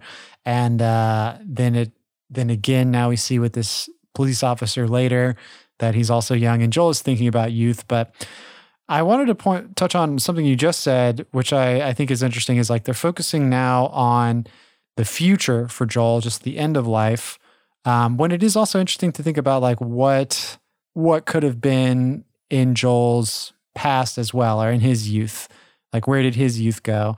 I guess that's kind of that's all pushed onto Maggie. So maybe they kind of wanted to focus that energy on like Yeah. Maggie talking to her childhood but it's also about i don't know she kind of spans both you know obviously because she Mhm. thinks about her future Right. They try to carry it forward on the next scene with Joel, which is him arriving at Chris's place and he's returning the motorcycle. He's saying, like, I was taking risks, which I usually never do. I was, fl- you know, I, I hit asphalt. I'm injured. It felt, it made me feel so alive. hmm And like, I don't know. It's It's, like, easy. is that, It's is that, easy. does that feel like a very satisfying resolution to you? Is like the resolution is that Joel doesn't wear a helmet when he gets on the motorcycle. Like, that, that's oh, what we no, want. Oh, well i don't know if it's the because i think the next scene with marilyn is a is a bit more of like a like he's returning back to the beginning if we're going to use that hero circle the Mhm. hero's journey he returns back to the beginning and he's learned something. Uh, i like his i like his re- um, recognition at the end there. But i do want to talk about this scene for a bit i agree it is a bit simple it's like oh yeah of course like joel's going to have some sort of like awakening um, when when faced with uh, a certain death or whatever he's going to see um, see life at the fullest or something like that. Um, but I, I, I did want to point out because you mentioned it earlier, Joel. The reason why he crashes the bike or whatever is he like, uh, you know, like kind of crashed over a pile of moose droppings. He says, um, which that's not the first time that moose droppings are invoked in this episode. The first time, I think, if I'm not mistaken, I think it's like Shelly and she's talking about sort of like uh, Ouija boards and like like the like sort of the spiritual mumbo jumbo. She calls it moose caca. I wonder if that like has some significance why or is it just supposed to be funny that Joel crashed on a pile of moose droppings because this is northern exposure and there's a moose in the uh, opening credits. I don't know. Can you draw any sort of almost like what it feels like. yeah i don't know i was trying to I- if it comes to me i'll i'll punch it in but uh yeah it, it makes me want to believe because they talk about moose poop twice in this episode that this callback is referencing something like um like fear of spirituality or something like being afraid of these like ghosts the heebie jeebies or whatever that shelly has uh i just thought we should bring that up but i, I think it's a Mm. the, the case is still open there. Um, Maggie, this is more of maybe for Maggie, but in that scene when she sees Joel returning the motorcycle, I wrote down that it's like, okay, Maggie sees something in Joel. I, we should talk about this when we get to her plot line, but I kind of maybe had a misread, or maybe not. I guess we'll get to Maggie in just a bit. But there is that scene with Marilyn after this, right? Yeah, this is the ending scene for Joel, which you're gonna have to elaborate for me Yeah. because I don't think I quite got what happens at the end. Well, I've got a soundbite, so I'll play that and then we can talk through it. Gorgeous day, huh? You ever notice how how the light is this time of year? It's almost like clear, like like cut crystal. Even sounds are sharper. They're they're they're crisper. It's just like the whole world's in bold relief. Like like we're all just here for a moment, but boy, what a beautiful moment it is. What's this? From Dr. Rojas. Dr. Rojas. Extradural meningioma, unusual but benign result of excretion of meninges from skull. Nothing to worry about. Yes! Yes! Why did you tell me he called? It's in your box. Marilyn, a message of this magnitude. What do you, you don't just put it in the inbox. Don't you realize that I've been taking S curves. Do, you- do you know this at 70 miles an hour without my helmet? I mean, I, I could have been creamed. I could have been. I could have been roadkill on the Alcan, Marilyn. And then they have like the it's a very classic like this could have been a moment from season 1 where Joel and Marilyn are staring at each other in silence. Just he understands like why why she's doing this or whatever. But um but I like that because it's just kind of funny. It's so funny that Joel is like you know we're only here for a brief moment but gosh how beautiful that one moment is he's like, oh, what is this? Like immediately he finds the uh, thing and he's like switching. He's like, yes, oh my God, I'm going to live. And he's like, wait, you, you didn't tell me this? Like I, I risked my life. So he's gone through this whole cycle of finding that life is very dear. And then he realizes that he's been, uh, an idiot for like thinking like he could throw his life around and you know he's like I could have been roadkill and then also it's not that he returns to exactly the same that he was at the beginning. You know, he also recognizes that it was silly for him to live freely and carelessly, but also now he knows that, you know, maybe he hopefully has a deeper appreciation for the life that he has. Uh, before it was like, you know, he thought he only had like a moment left to live. And now it's uh, even perhaps more valuable when he says, I could have been roadkill on the side of the Arcan or whatever that uh, road is called or whatever. Yeah, I, I get I get what's happening here, but I, I just don't feel like it's very well earned. There's just so many plot lines for them to weave throughout this episode. So when we get to this one where Joel realizes that he's gonna live, I didn't even really feel that much I mean, other than the motorcycle scene, that one motorcycle scene where he was throwing his, you know, he's putting his life in his hands. Mm-hmm. It's like, "Oh, I'm not going to wear a helmet. I'm just going to go speed. Yeah. It, it doesn't have a lot to rest. It doesn't have a lot to bolster on it. And then the next time we see him is with Maggie, where he has the, he has the self actualization. hmm So I, I guess like I, don't- I don't know. I just didn't feel that moment really hit me very hard because I, I wasn't even very hit very hard when Joel even got the diagnosis. I guess also, I mean, maybe you probably guessed this too, but maybe not. Uh, I mean, I've seen it before, so I know that Joel's not going to die, but it's possible because I've been hinting to you that Joel leaves this season that maybe this is like, what if this was the episode Joel like dies and doesn't come back? the rest of, like that's how he's sent I, off. I thought they were gonna um, do like a little setup right here Mhm. where Joel was Yeah. thinking about his life in Cicely, and he sees like, oh, well, like this doctor's going back to the East Coast. You know, maybe I should start thinking about that. But no, it really just kind of just gets tossed to the wayside. I see what you're saying. Like this could, if if we know that Rob Morrow is leaving this season, uh, maybe the maybe they maybe the showrunners and writers didn't know that at the time of this episode, but maybe they did. Maybe at some point they knew this. They, you know, this could be a plot line that spans the next episode or like a couple episodes after this. You know what I'm saying? Like Mhm. could be something where Joel doesn't end up getting that note back from Dr. Rojas, or at least not yet. And he's doing this introspective kick for a few episodes. I don't know. Yeah, I don't know. I, I do like uh I like Rob Morrow. Uh, I like Rob Morrow a lot in this season. I like uh, his uh, his sort of reaction to this doctor's note in the office here, where he's just screaming "Yes!" And something we didn't talk about at all this season, I don't think, is his haircut. His hairstyle in this season is different than I think any other season. It's a lot longer, right? Yeah. Yeah, it's starting to get a little bit longer right there. Don't know if that's the trend. Don't know if that's just you know, getting really lazy. It's like, but yeah, I mean, it's not, not a bad look on him. Yeah, I wonder if it was for because I know I think it was last season when he was in the uh, he was in Quiz Show or whatever. Mhm. Like he's in a couple movies. Uh, he starts he starts acting in movies around this time. Yeah, is that the last the last thing with Joel?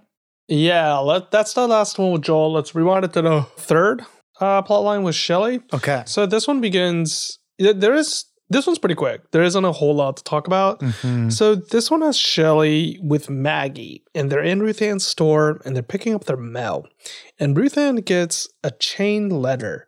It's Or kind of like Shelly those. Shelly gets it, um, but yeah, Shelly gets yeah. Shelly gets a chained letter, and it's one of those like old fashioned things where like the modern equivalent would be like a Nigerian prince or something. kind of. I was gonna say like You know those things on like those pop up ads where they're like want you to like spread the thing out really quickly to five other people. Oh, or it's like you've scrolled, you've reached like the cat of wealth. Share this cat with other people, or oh yeah, like you know, it's like a meme or something. You're scrolling, yeah. So something like that. It's but the version of this where you would copy this letter and mail it to five other people that you know.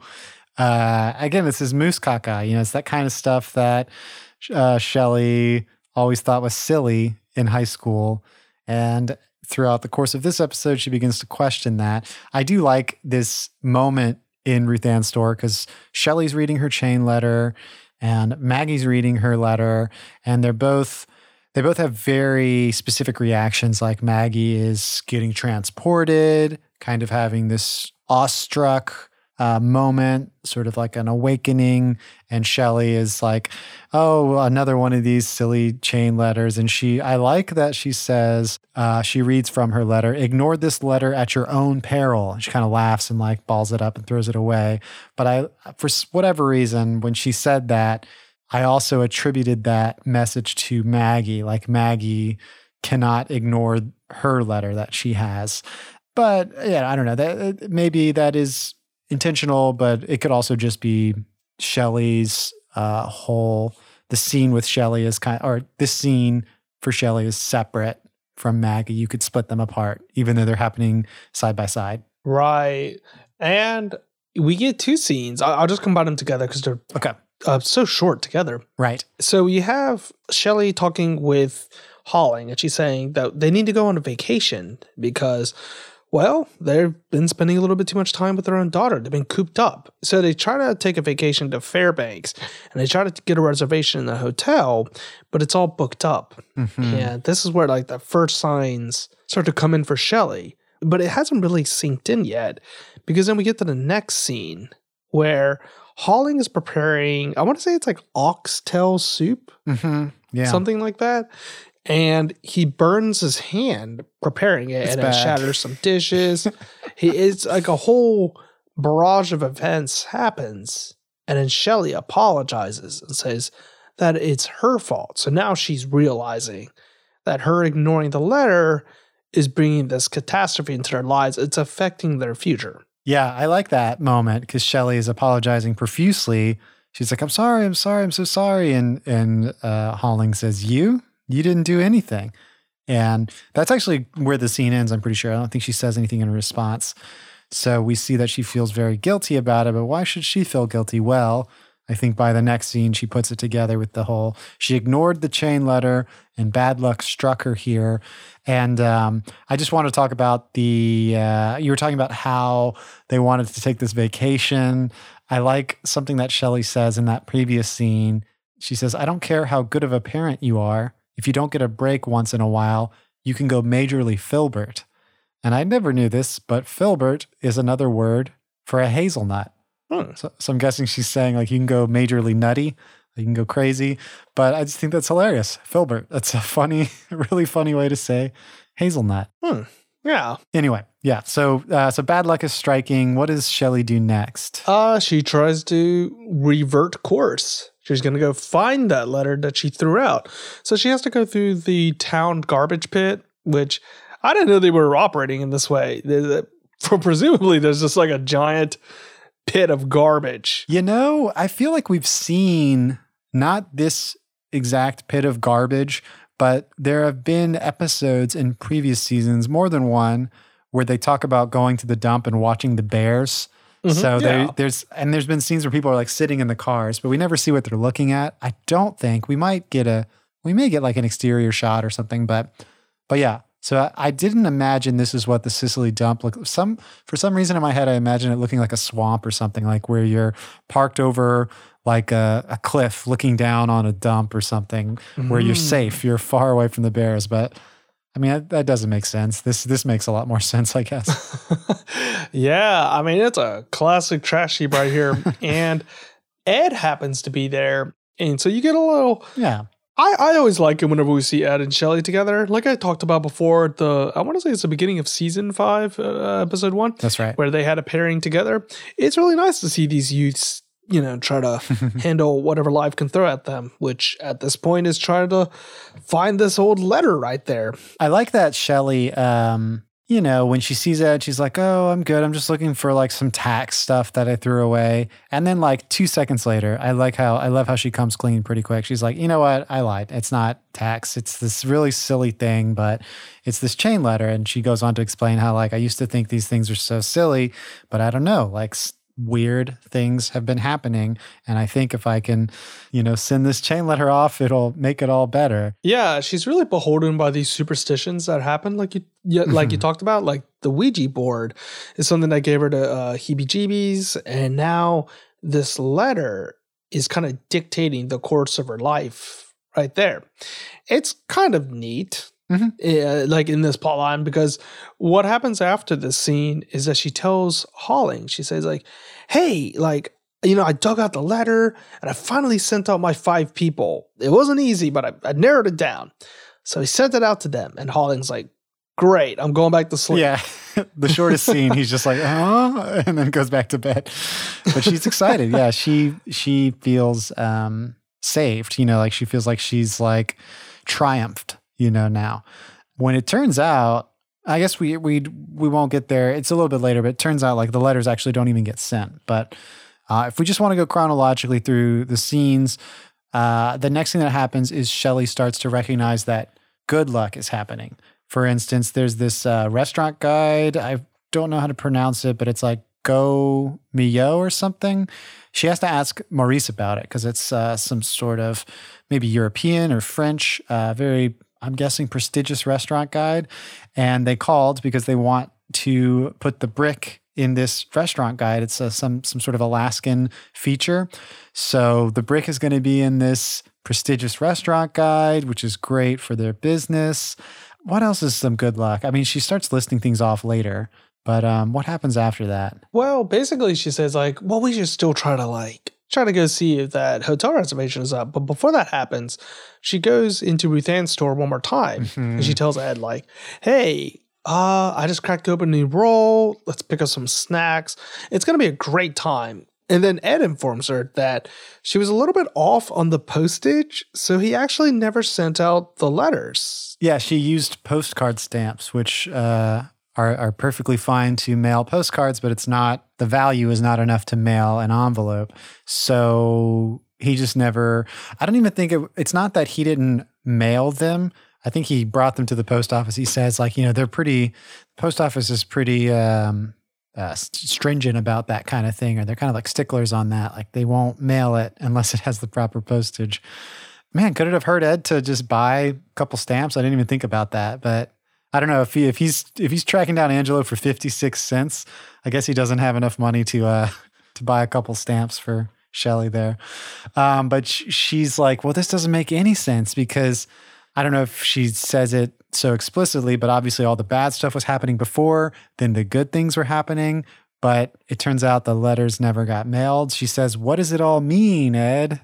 And um, what is she she has like a, a deeper conversation later with Walt. That's who it is, right? After this. Yeah, she has this whole thing with Walt in the break where she relays her concerns with him and says, like, I'm sorry to cut you off. This is a scene that felt very. I I think this is one scene where I will. Uh, I'm totally with you here. I don't know if you. Uh, maybe we maybe we'll, maybe we'll have differing opinions, but this is the scene that I felt like was a little way, way too on the nose, or it just felt like no one ever talks like this, even in movies. Like this feels like a presentation or something. Mhm. It felt. Uh, I mean, yeah, I, I, I won't drag. I won't drag on it too much, but uh, but yeah, but this this did not feel. I love Waltz too, but this is a little forced, very forced. Yeah, and it's because it's a very clear cut solution of like Shelly presents a problem, Walt doesn't even give her a chance to speak. Yeah. yeah. he just he uh, he literally answers forth for what her problem is. Yeah. So let me set it up really quickly. Shelly is saying like, "Hey, what do we do if we don't have free will?" And Walt's like, "No, no, no. Destiny's created within your own two hands. You need to seize it. You can't you can't just let life happen before your very eyes. You have to seize it. You have to create Mhm. your own type of luck." And to emphasize the point, he goes, "You know, look at my lucky little bottle cap right here." The Nehi That's Cola. what's like- yeah, sorry. Yeah. And that's what really matters at the end. And then they start name dropping a bunch of famous philosophers that have, you know, talked about preordained free will. It's conversations that can go in a circle hmm all day long. Uh, yeah, Walt conveniently has the answer right then and there to serve the Shelly. And there's nothing like, it doesn't go on a deeper level. Doesn't feel won like it's just given. Mhm. It's just like she doesn't feel like she she won that that uh that solution. And hey, I mean, like I actually really love everything. I loved hearing this quote, and I love everything that Walt is saying. Uh, he has this quote Destiny is not a matter of chance, it's a matter of choice. It isn't something to be waited for, it's something to be achieved. He says William Jennings Bryan uh, is who that is attributed to. And I mean, these are great things to think about and to read. Uh, like, I, I wonder if it was just like, uh, the idea for this was like, oh, this is a great little quote. Like, can I put this into my episode? I mean, maybe not. Maybe that's not how this made it into the episode. Maybe they wanted to talk about ideas like this and they were trying to find literary references to bolster their argument and things like that. But it really just feels like, yeah, yeah. I mean, I don't. I don't know. I don't know how to explain. It's just like so in your face. It's just like a given. It's an answer to a prompt. It's not uh, a solution that was found through solving a problem or Right. And it's not done by it's not done by like character interaction. It's not done by anything of that nature. What this mostly feels like to me, it's like you have this problem and then you read something on the internet that is a very mm-hmm. fancy, convenient quote, or maybe you just watch a movie, whatever. And then you have this like epiphany where you're like, oh, that must be the thing that's prohibiting me from seeking happiness. It's this one thing.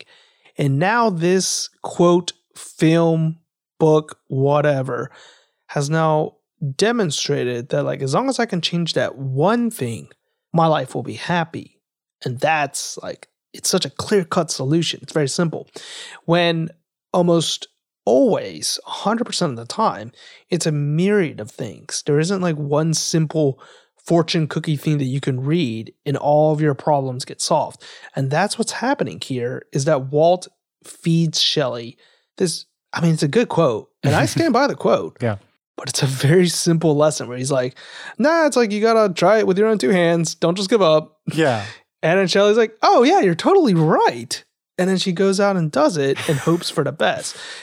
That's kind of what I'm gathering here, and I'm like, I'm, I'm such a, I really don't like that line of thinking, both in media and in my own life. I, I don't think that's a very good way to live through things. And it's like I don't know. It's too. I, I I can't speak right. I don't know like why my words aren't working, but it's like it's just too much of an explanation. You know, it's just like too much just like written out for us here. But like, I, I get what's happening though. Like, I, I know what the screenwriter is trying to say. They're trying to say that your future isn't carved in stone. So Shelly has these superstitions that are controlling it. But then when she sets herself free and she's not controlled by that in any manner, it's trying to seize the future with her own two hands. Uh, and at the end, we can talk about the end really quickly. Is Okay. that like she goes outside and she tells Holling like, "Hey, we should still go to Fairbanks." And Holling's like, "Well, we don't have the reservation." She says, "Manifest destiny. You gotta She says go uh, forth." She says manifold destiny, but yeah, you know, she's she Oh, just shell, she destiny. sizes it. You know, she, she does her own thing. But yeah, Yeah, and she's making her own future despite what the chain letter is saying, Mhm. and that's going along with all the other plot line or the other Yeah. three plot lines. Mhm. I get that, but like, I, I just don't see how she, she arrived there. Yeah, yeah. I like this for for an ending for Shelly. I agree. It's the scene before this that's just like, and you know, it's. I don't know if I can even say. Uh, I, I want to say like you know there are scenes in Northern Exposure that are like that scene with Walt that are that do work. I mean, it's kind of close to working, but I don't even know if I could say that though because it does feel. Yeah, it just it it, feels like a lot a lot of uh, explanation in words and uh, very little. Obviously, no subtext there. It's just all on the no. I, I, feel, I feel like a broken record. I'm saying the same things again and again, but I mean, it's hard to. It's kind of hard to talk about too when you're just like, this is why it's hard to explain what works and what doesn't. But something about it stuck out like a sore thumb. You know? Yeah, I think the reason we're having such difficulty explaining our own thoughts into this is because it's so it's it's such a departure from ordinary Northern Exposure writing. I feel it's like something's Hmm. trying to mimic it. Hmm. It's like a pale imitation. I think that's why I'm harping on it super hard. Yeah. Is because of that. Because I can I can see what they're trying to say. This isn't just gibberish. Like I, I applaud their effort. you can see it there. You can see like the frame and you can be like, okay, this is kind of is and if you're saying it feels like an imitation, you're like, okay, I see what it's trying to shape up to be, but it just doesn't feel genuine. Right. The one that does feel genuine though Okay. is Maggie's plotline. All right. The letter. You know, the titular plot line, as we said, the letter. This episode starts with an exterior shot of a house, and it's the same house in Grosse Pointe 48230, that episode in season four. Best episode. Charles. You know, just as like an aside, we had to like uh there was like a uh, like a Discord server where we were talking about like best episodes and the the medium that I was brokering in was animation at the at the time, but I wanted to like break ahead and I almost wanted the dead drop name be like uh best episodes uh Northern Exposure uh season 4 at Chris Point. So this is your fa- this That is your one. favorite episode, bar none. It's a good I one. honestly, It's a great yeah, one. I honestly Yeah. think so. I think that's my favorite episode. I can't wait to rewatch it. Yeah. I wonder, do we have the blue? I don't think we had the Blu-rays at the time. I'm going to go watch it on Blu-ray. Um, yeah, it starts with this same house. We have this music. It's Dancing Queen by ABBA. And there's a voiceover and a young Maggie O'Connell, a teenage, I, I guess, Maggie O'Connell. Uh, yeah, because I think she's 15 at the time. She's writing a letter to her 30 year old self, imagining her life as a lawyer with kids, living in a city, a husband with French champagne. And he doesn't have to be John Travolta or anything, but it's like a, you know, a perfect, happy uh, future that she sees for herself. And she, she puts this letter in an envelope. She, I think she even does the wax thing, right? Mhm. Yeah, she does the wax thing. And on the front of the envelope, it says, To Maggie O'Connell, do not open until birthday 1991, which that was the episode. Uh, is it called On the Bumpy Road to Love? Uh, no, no, no. It's called Northwest Passages. I'm confusing um, season premieres. Season three premiere, Northwest Passages. And that's when Maggie, I don't know if you remember, Maggie has her, uh, her like birthday. Oh, sorry, that's season four premiere. Bumpy Road to Love is season three premiere. Wow. Charles, I used to be good at like remembering the numbers of episodes and the names and like getting it It's all correct. bleeding we, together. We have too many episodes now. Let's see. This I just want to look at it real fast. This is the 91st episode of Northern Exposure that we've watched. Anyway, um, do you remember Northwest Passages where she like wants to give herself a 30th birthday and she ends up like she uh, is like very ill with some life-threatening uh problem and Joel has to go save her like at the river. Yeah, I, I vaguely remember that one, but though for some reason that keeps making me think of that episode where we see Maggie's ex-boyfriends. Like Patrick Warburton's there. Yeah, that is the one because she starts hallucinating because she's sick. So before she like passes out or when she's passing out, she has these hallucinations of her uh, all of her exes and stuff. So yeah, that that's the one. Anyway, so that was the day she was supposed to open this letter. I guess she doesn't get it until a few years after that because we're in '94 now. I think that's canon with the show as well. Yeah. What do you think about this little this little intro? Have you ever done that? Uh, I remember when I was in elementary school, we did a time capsule. I don't remember what year it was supposed to be opened. I almost wonder if we opened a time capsule in like middle school. Did you ever like get to open a time capsule or did you just put stuff in the time capsule? I can't remember what I put in my time capsule, but go go ahead. I remember making my own time capsule and I never found it again, but I know exactly what I did with it, which I guess is a time capsule in my head. So it was a mint box. Like, you know, it, it was it was a candy mint tin can. Was a rectangle and had a farm on the cover of it. And for some reason, I guess I thought rubber bands were to be valued or uh, small miscellaneous things like that. Because I, I remember distinctly putting in like three rubber bands as if that would be worth a fortune in the, in the future. and I remember distinctly writing a letter where I was like, Nice. all right, well, if I measure time correctly in my head, in about 10 years from now, or like 15 years, I can't remember the exact number, I'll be a junior in college. And I remember thinking that was such an incomprehensible thing to me. hmm Still to this day, when I think of the words junior in college, I think of a wardrobe. I think of something that's inapproachable, something that's taller than me hmm because it was so far away. And I thought that like that would mean I was an adult, a junior in college. I'm well past a junior in college. And I think that I, to me, a junior in college is a child, honestly. Like I, I look Right. at that, I'm like, that is a, this person doesn't know anything. Like they might say they do, but like, no. And I, I, I think about that a lot because I distinctly remember thinking, I'll be a junior in college. I'll be an adult Yeah. and I'll figure things out. And it is like so far from the truth. I still remember when I was like a kid and not even that young, but all like thinking about my friends' older brothers and sisters, and they were like what, 16 or 17, and being like, they're they're full fledged adults. Like they're so much larger than me. They're like they you know they act differently. Like I would treat them like adults or something. Well, even even in my twenties, like my my like uh mid twenties to, to like earlyish twenties, like twenty four or something like that. I thought Mhm. people in their thirties had it figured out. I thought that they Yeah. would be really smart. Like, absolutely not.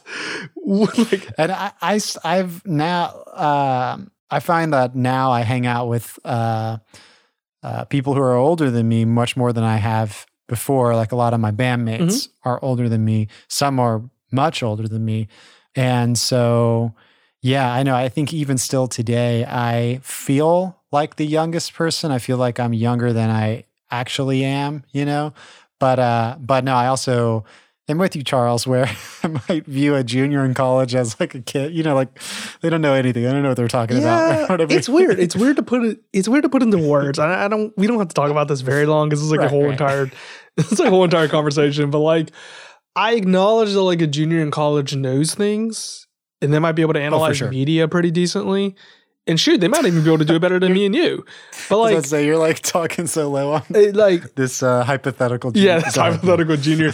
It's just like something happens when you get like a lot of exp- life experiences packed into you, and it, makes you uh, have a more tempered view of things. So Mhm. yeah, like uh, right now I'm having to speak with like a lot of you know, like kids in college. I'm like, good lord, like come on, guys.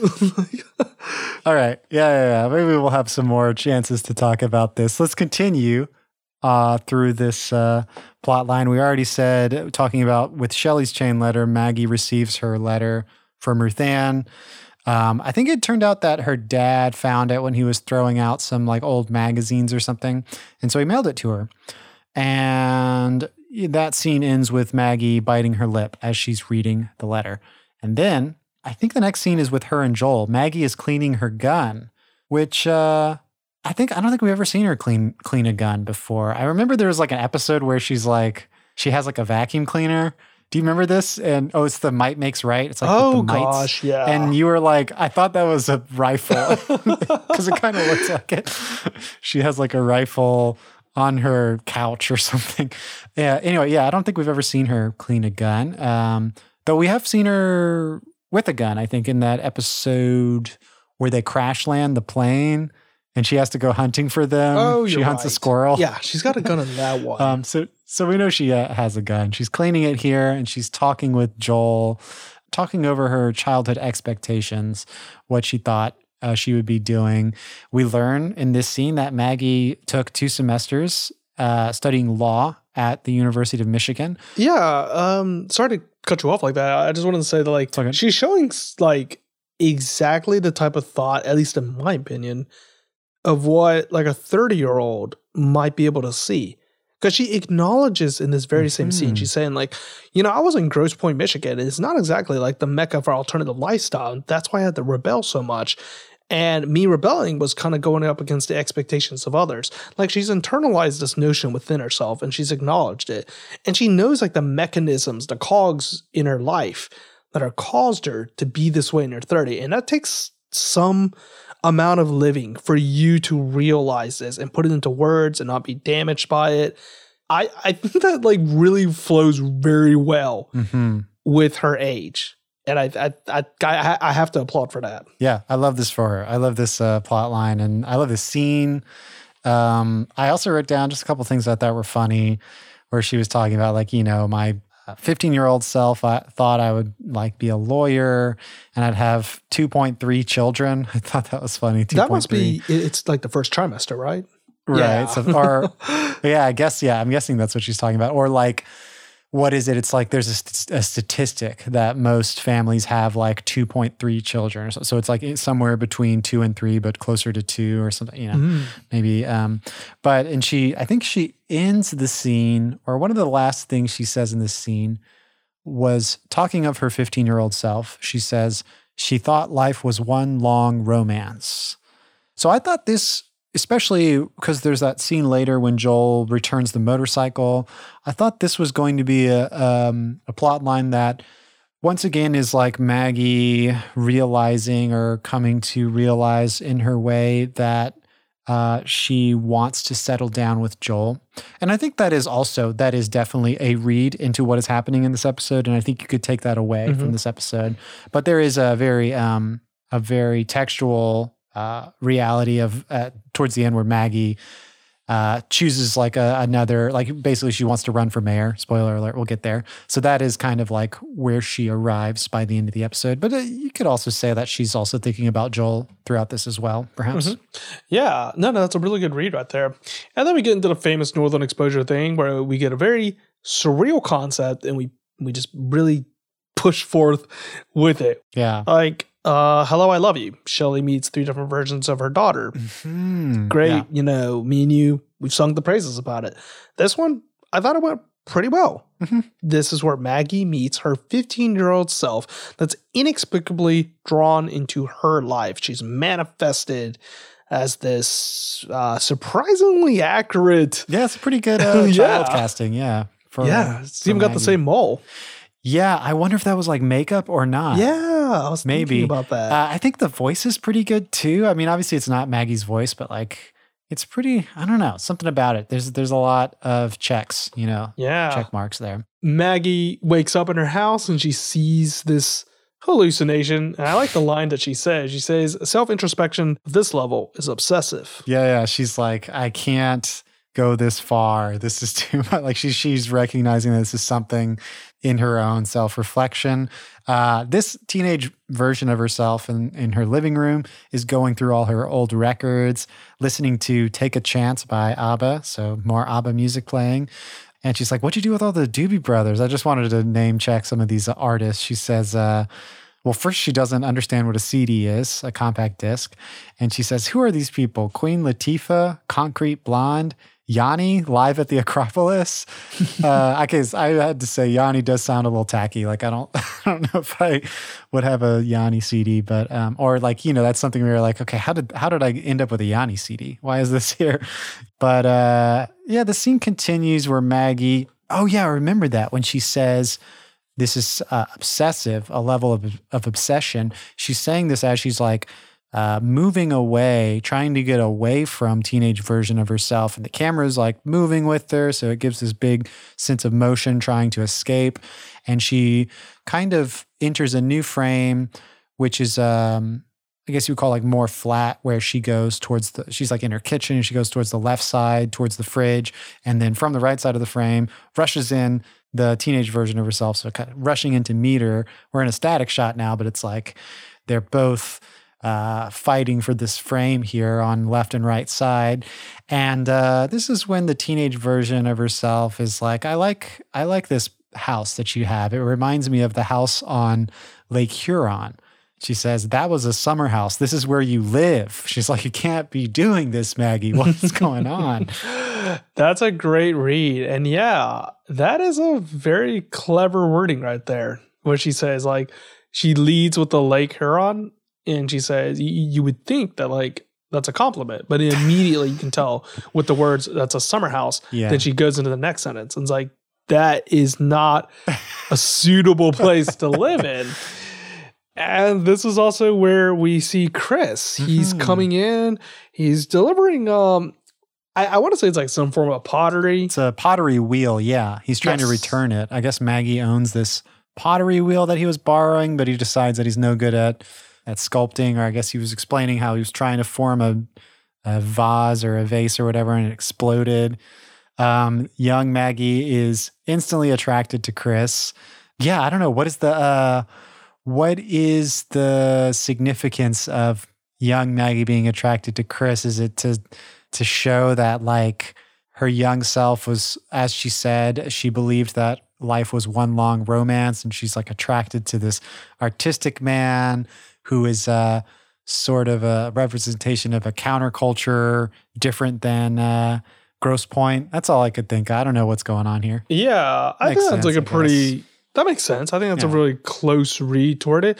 Um, it's exactly what you would be drawn to immediately if you didn't have a lot of life experience, in my opinion. Yeah. I think Chris is like that quintessential thing. And also, yeah, I mean, he also is just like the most handsome person on the show. Right. So. So you get like a conventionally attractive man. Oh, he's also very intellectual. Oh wow, he's also got a lot of interests like pottery. It's it's hitting Yeah. all of these uh, things right there on at a surface level. So why not just be really into him when you're 15 years old? Whereas the conversation they just had beforehand, Maggie was trying to explain the flavor and depth that's contained within Fleischman. And she says, like, I Mhm. know that like we wouldn't have went for him when we were 15, but you know, when you get older, it's not like your tastes have changed. It's just more that you you start to realize there's more dimensionality to other individuals Mhm. right there. Young Maggie can only see Chris for like the surface or whatever that she sees now. right now. She's only seeing this. I mean, really, it's just a physical attractiveness. Yeah, right he's there. attractive. I mean, he's wearing clay because he's got clay all like mud and clay all over him from trying. So it's like on the surface, he is an artist. So it's like Mhm. okay, that's attractive too. Um, yeah, that's pretty cool. She later Maggie is like doing a tune up or something on her plane out in the out in the airfield, and her teenage self reappears there. And uh, Maggie is, you know, trying hard to explain how empowering it feels to fly the plane and how that is an achievement for them, for like her, for us, for me or whatever. Like this is an achievement that I'm flying my own plane. I've gone all these air miles. I thought it was interesting, you know, um, the the 15 year old Maggie says, you know, I thought I, I thought I would have gotten over the this tomboy stuff, and Maggie says I don't really see it as a masculine feminine issue. Um, this is like work that I'm proud of, and um, oh my god, I love when Ed comes into the scene, and uh, he can see Maggie's. Uh, he calls it her manifestation. Well, she's like, "Do you wait? Do you see something?" Because no one else, um, no one else around them has been able to see this teenage Maggie. Because of course, Maggie even said to herself, like, this level of self-reflection is obsession. Like, this is all something sick thing that's happening in my head. But Ed can see it, and he describes it as a kind of a luminous egg. I thought that's so cool, so interesting. yeah, of course, Ed would be able to see this manifestation right there. Then, of course, you can only just picture just like a bright light. yeah. There's no way you can actually see what Maggie is seeing right there. Uh, that brings us to the next scene, which is at night at Maggie's place. And this is where they really have the crux of their argument, where young Maggie is saying, I just thought you would have amounted to something more. And Maggie, of course, can counter back very easily, saying, like, you know, your expectations change whenever you grow older. And I'm not going to be weighed down what you think success is. Because success, to me, isn't billing somebody every five minutes or driving an E class Mercedes. And I think that's pretty interesting wording right there, when she says billing somebody every five minutes, because Yeah. that's suggesting that you're paying for somebody's time, which again is something that's Mm. very relevant Yeah. in yeah. the theme. And yeah, it's not like this 15 year old's winning the argument at all. 30 year old's got the upper hand. it's like easy like boxing match yeah uh heavyweight lightweight um the way the scene starts is hilarious i think it's actually it's a shot on the exterior of maggie's house and we hear the dialogue overlaid um 15 year old maggie says you're reading a book maggie says so what 15 year old maggie says it's saturday night you're going to tell me that has no significance in the 90s uh, reading reading a book on a Saturday night. I mean, it's Cicely. This is why this is why Maggie's here is because it's uh, it's a slower pace. Maybe I don't know. It's different than what you might expect in Grosse Pointe or what you might imagine growing up in Gro- Grosse Pointe, what you might imagine your life would be. She wants something different. Or maybe she's grown to appreciate the difference. I don't know. Uh, we get well. The scene ends with Mhm. adult Maggie saying like, "I don't want to talk to you anymore," which Yeah. would lead to young Maggie having to run away. I wish, adult um, Maggie. Huh? Yeah, sorry. I just want to say I wish because it does end on that, but I think again it ends on the wide exterior of Maggie's house, Mhm. so we don't actually see young Maggie run away or old Maggie run away from young Maggie. It's not clear. I wish we had like seen the fissure of what happens here, but it's not too hard to follow because as you're, I think what you're getting into is like uh, young Maggie runs away and old Maggie finds her later or something, right? Right. Well, like because they're one and the same individual, adult Maggie knows where 15 year old Maggie is, which is doing a stakeout for Chris. Because when you're a 15 year old girl, the most important thing is, of course, uh, boys.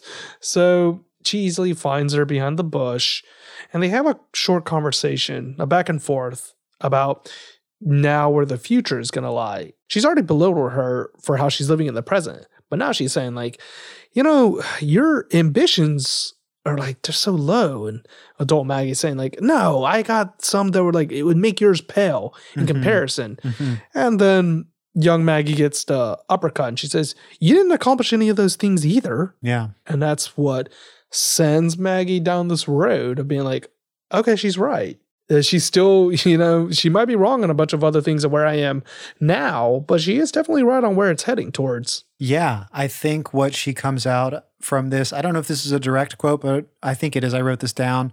My job, flying, it's great, but it's not enough anymore.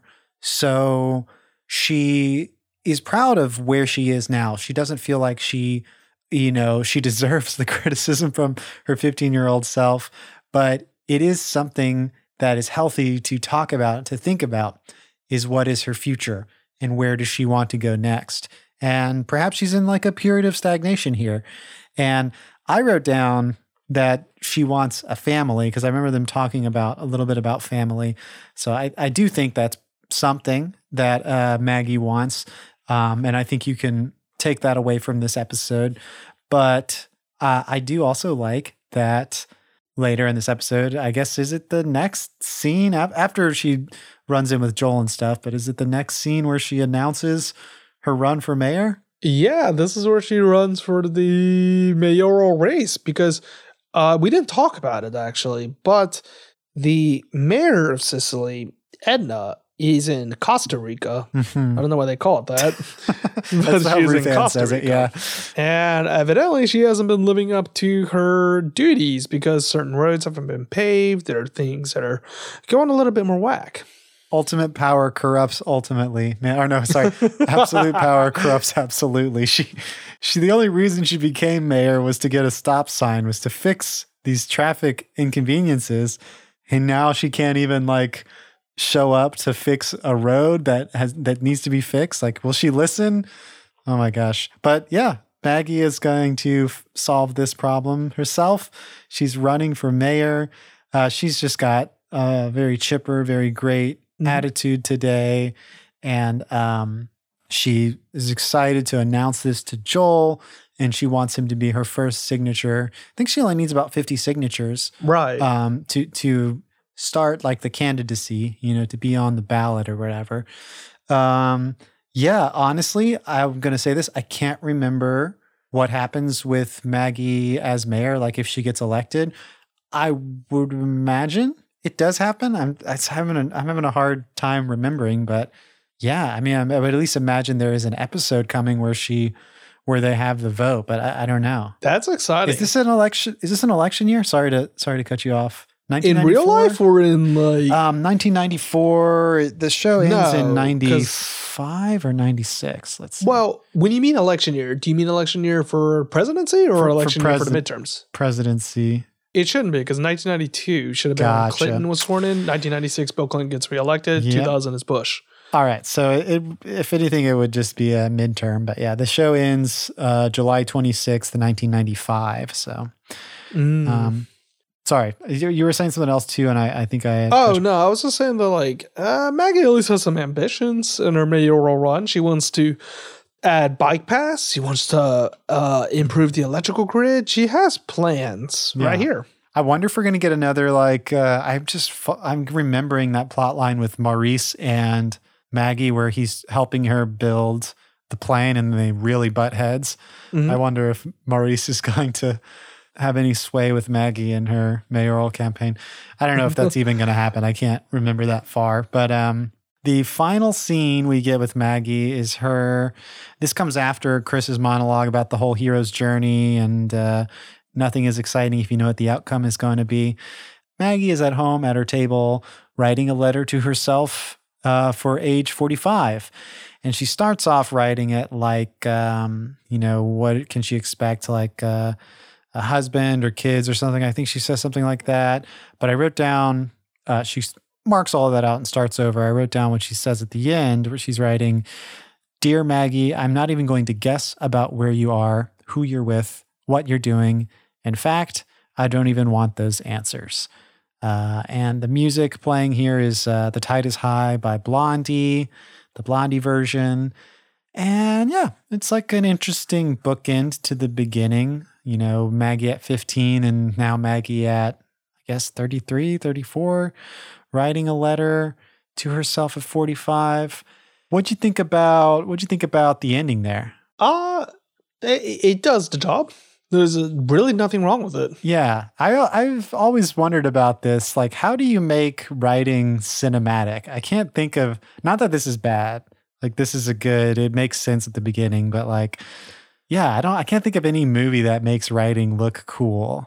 You know, it's always tricky when you have There someone. is the ending scene, season two of the West Wing called Somebody's Going to the Emergency Room. Somebody's going to the um to jail. Yeah. And that one ends with Sam trying to write an email to his father. And I thought that one ended really well because it Yeah. just ends with um he has to think about it. You got the music swelling up with the New York Minute. Everyone's going out to the bar. Sam saying he's going to meet him up with later. And he says, Hey, dad, it's me. And it cuts to credit, which is like a form of writing. I mean, he doesn't go through like the whole process, Yeah. it, but we understand that he's writing. I'm thinking of like when Ed is writing his script, is like, "This is my movie," and then it's like that's the end of the episode. You know, like it just it, you just see the beginning of writing, which is sort of this as well. I mean, I thought that was interesting. Before we uh before we end talking about this plot line, I just wanted to uh at some point mention because we're talking about like time capsule episodes. Do you remember that Cowboy Bebop episode with uh it's called Speak Like a Child with uh Faye? Oh, great. So you don't so there's an episode where um I guess this probably may have no interest to our listeners, so I could cut this out. but there's a uh, there's an episode where someone sends their spaceship a um, beta cassette tape or beta video cassette tape, and the whole episode, Spike and Jet, the dudes, are trying to find a way to play this tape, and they get like a VCR. But it's funny because beta cassettes like don't play on VCR. You need like a beta cassette player, so they end up going to like Earth, which is like a barren wasteland and they go somewhere in Japan, I guess, on Earth. They go to this like underground, underwater museum where they rescue uh, a old beta cassette from like this technology museum, beta cassette player. And then at the end of the episode, they end up playing the tape and um, it's a video of Faye. You remember the character Faye Valentine, the lady on the ship. And it's a video of her as a little girl you know, sort of making a time capsule to herself 10 years in the future, maybe. And it is just the most like heart ripping, beautiful, and sad thing I've seen ending to an episode like this, uh, like a time capsule type thing. And I watched it, you can watch it on YouTube. I think it's um, like Speak Like a Child. Please tell me it's got to be. I say, anytime you have to watch any of that stuff on YouTube, it's got to be split into like three parts, 240p. like that's the only the, the way the Lord intended for you to watch this. I swear to God. Oh my god. That's the way like uh what is the uh Viacom or something intends us to watch this Uh, no, uh, no. Thankfully, it is. Um, it is a pretty good. Uh, let me just look it up just so I can name check it. It's called "Message to Myself." hyphen speak like a child and what's crazy is it's three minutes it's like the whole it's like not even a short thing they watched an entire like three minute video there's some cuts to reactions every once in a while uh, but it's really good and uh, another thing that's really important to know is that faye valentine is uh, has amnesia so she was like basically i think like frozen what do you call that like hyper cry, she was cryogenically frozen Yes. and woken up like hundreds of years in the future. And so she's watching this and you can see like it gets close up to her face and her eyes and she's maybe tearing up. I can't remember, but she says, I can't remember this or I don't remember anything. And while like the young version of herself is like doing like a cheer, like a cheerleader cheer for herself, like, I'm going to be your cheerleader. You know, you're going to do great in the future.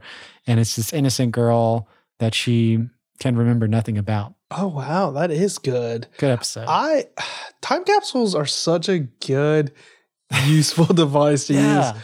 Like I, I um, it, that just refreshed my memory. I, I, I want to say it's my favorite episode of Parks and Recreation, Mm. which is the time capsule episode, and it's the one where the town of Pawnee has to decide what they want to put into the town's time capsule. So everyone could submit something that they think is of value to the town that represents them to some degree. Maybe it's like the menu from a famous restaurant that everyone likes going to, something like that. And it's uh, this character, uh, played by Will Forte, shows up to Leslie Knope's office and is like, "Hey, I want to put Twilight into the capsule." She's like, "What?" Is like, "Yeah, Twilight. I think it's like really important in our time of living in in this times." and of course, she's like, "What? No, like absolutely no. I'm not going to do that." and he he handcuffs himself to the radiator in her office so that like she he, she has to listen to him and it's revealed halfway through the episode that it's because he's an estranged father from his daughter who really loves Twilight. So his time in Pawnee is trying to connect with his teenage daughter. That's why he's trying so hard to be a good dad because he's reading Twilight. He wants to Mhm. immortalize it into this time capsule. And it's really sweet right there. And of course, like it gets crazier and crazier because now, like, you know, once you allow him to put Twilight into there, all the rest of the town of Pawnee's gonna be like, well, I want to put like this type of Space thing into there. Yeah, it's like all Yeah, like ridiculous, and it just keeps going crazier and crazier and stuff like that. But I think that's like that was so sweet. I remember watching that and being like, oh wow, that's came out of left field and it totally makes sense. Way to tug at my heartstrings. There's like moments like I'm thinking I probably have talked about this on the podcast before, but because I was when we were earlier on in these seasons, I was rewatching Trailer Park Boys. But there's moments in that dumb, silly show that are also very touching, and it's that always catches you by surprise when it's like a comedy show, but it becomes like you didn't think it had that much heart and spirit and beauty in it. You know, it's like oh, that's that's very touching. But yeah, sorry, Twilight. I do think also that that is kind of a leg- legitimate looking back. Like that is, uh, I feel like that did leave a mark on our culture. I don't know. Twilight. Yeah, I think it's like I think it's good. I mean, like a lot of people like to use it for an easy punchline, but it could have been worse. Yeah, it's it definitely made its mark. Like it, it I could see it being justified in a in a time capsule.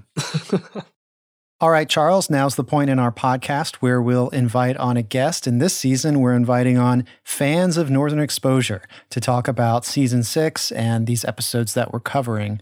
And for today's episode, we have a listener from, well, I guess we've interacted on Twitter at lserver362, or Lauren, if you'd like to say. Uh, Lauren has been following along with Northern Exposure. I think she just recently started watching it. Uh, we- we'll hear from her in just a second. But uh, she live tweets when she watches the show sometimes, and uh, just you know generally sharing her thoughts on uh, you know sort of being a newcomer to Northern Exposure. Uh, but as far as I know, I think she's already started watching season six at the time of this recording.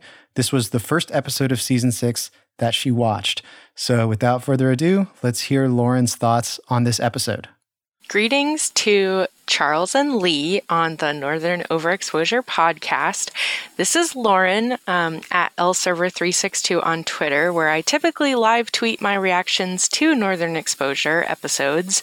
Um, and I have been following the show for about a year now, and I started at the beginning, um, but I haven't seen any of season six.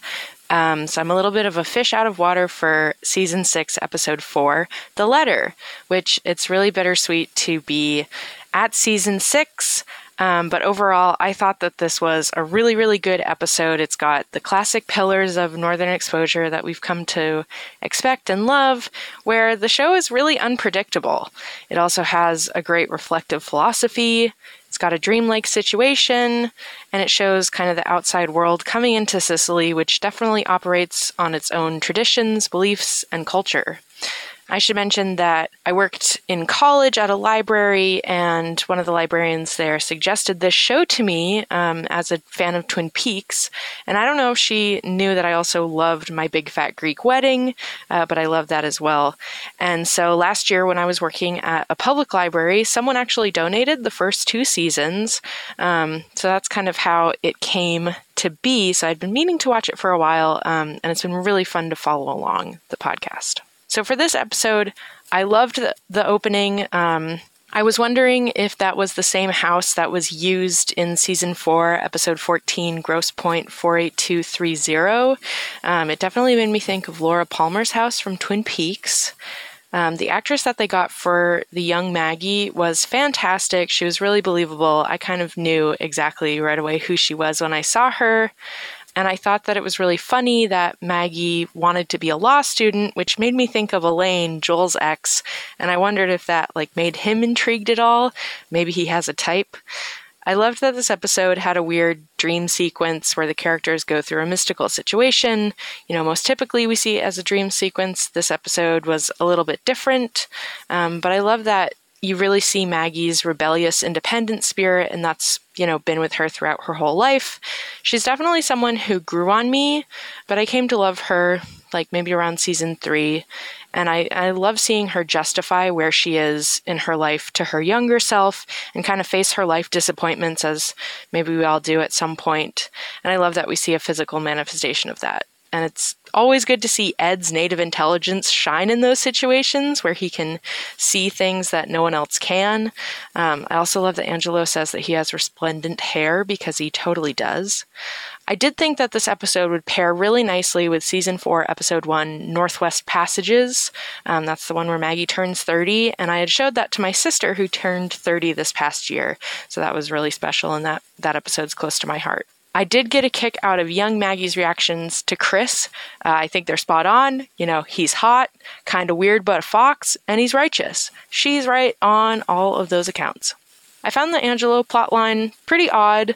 Um, he's very old school, traditional, kind of straight up, and he represents that outside world kind of coming into Cicely and influencing it, which happens a lot on the show, showing that contrast of like the town itself to the outside American life.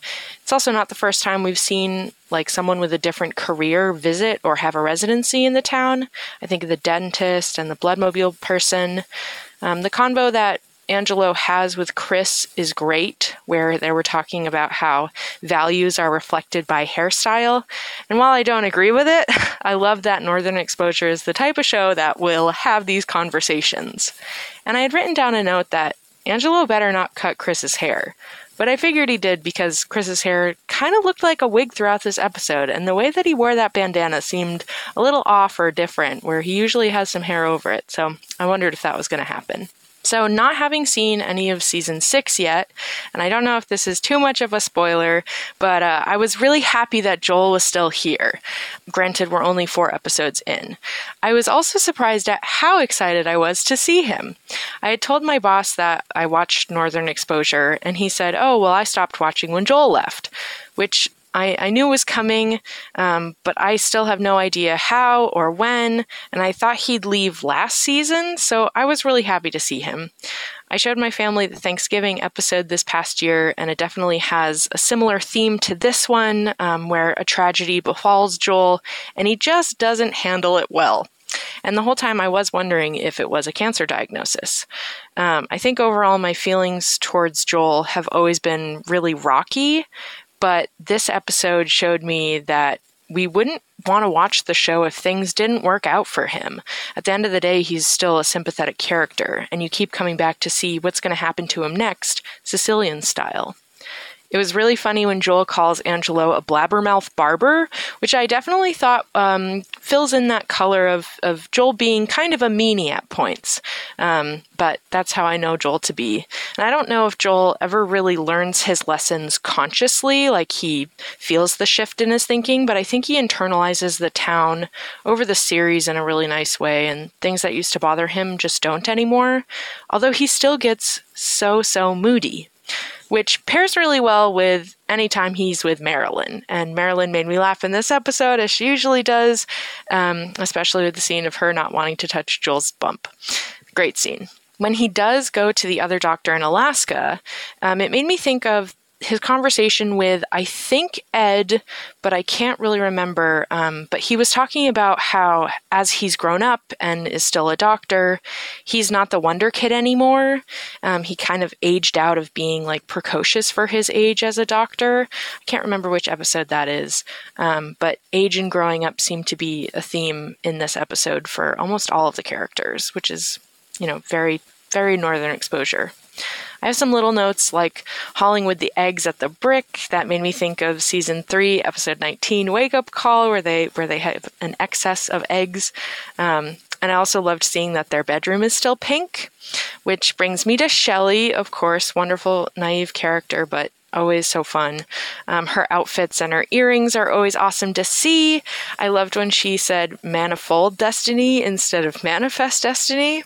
And I would like to pose that Shelly's green dice earrings at the end uh, signify that she's willing to accept fate and like take a chance by rolling the dice. I always try and pay attention to her earrings, and I love that Moose Chick kind of uh, annotates what earrings she has in every episode. I think that the scene with her and Walt is also really great and noteworthy. And um, one of my favorite characters is Ruth-Anne. And that scene with Shelly kind of shows that Walt is a good partner for Ruth-Anne.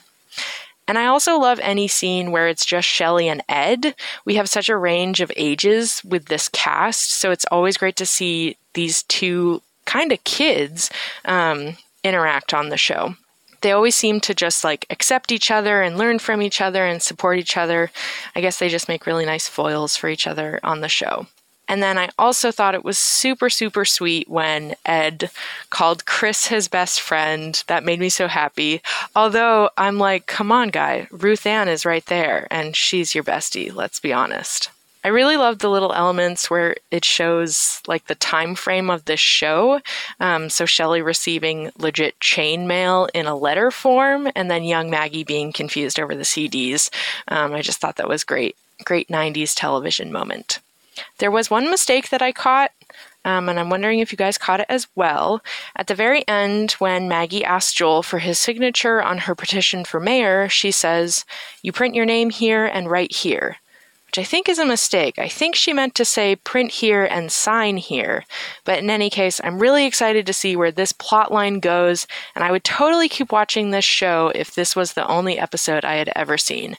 It's really, really classic Northern exposure. And the last thing I'll say is Team Mike. I love Mike Monroe. I'm in the un unpopular camp, but uh, I love that character. But I loved this episode um, as well, even though Mike wasn't there. So thank you guys very, very much um, for all you've done, really, um, including the rest of season six. Bye. All right, that was Lauren with the guest commentary, and I like that she gave such a such a description for all of the past episodes. Mm-hmm. By my calculations, I think she referenced at least like four episodes from the past, like Grosse Pointe or Northwest Passage, all of uh, all of the ones from all the seasons that she's watching along the way. Yeah, and actually, uh, one of the first things she noticed in this episode is that opening shot. I think her question was, is that the same house from Grosse Pointe 48230? And Charles, I was saying earlier in this episode, yeah, I'm pretty sure that's the exact. Um, it might be a new shot, but it was probably some leftover footage they had from shooting the exteriors back in that episode.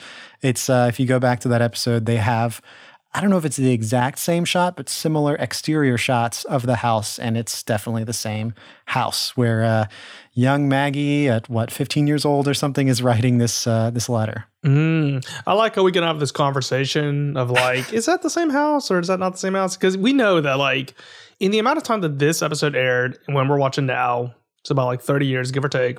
And 30 years later from Right. here, Yeah. we know that that's going to be like, ah, no, they probably just like straight CGI that. like they like created the entire thing like from scratch. It's on one of those like stages with all the TV walls and stuff.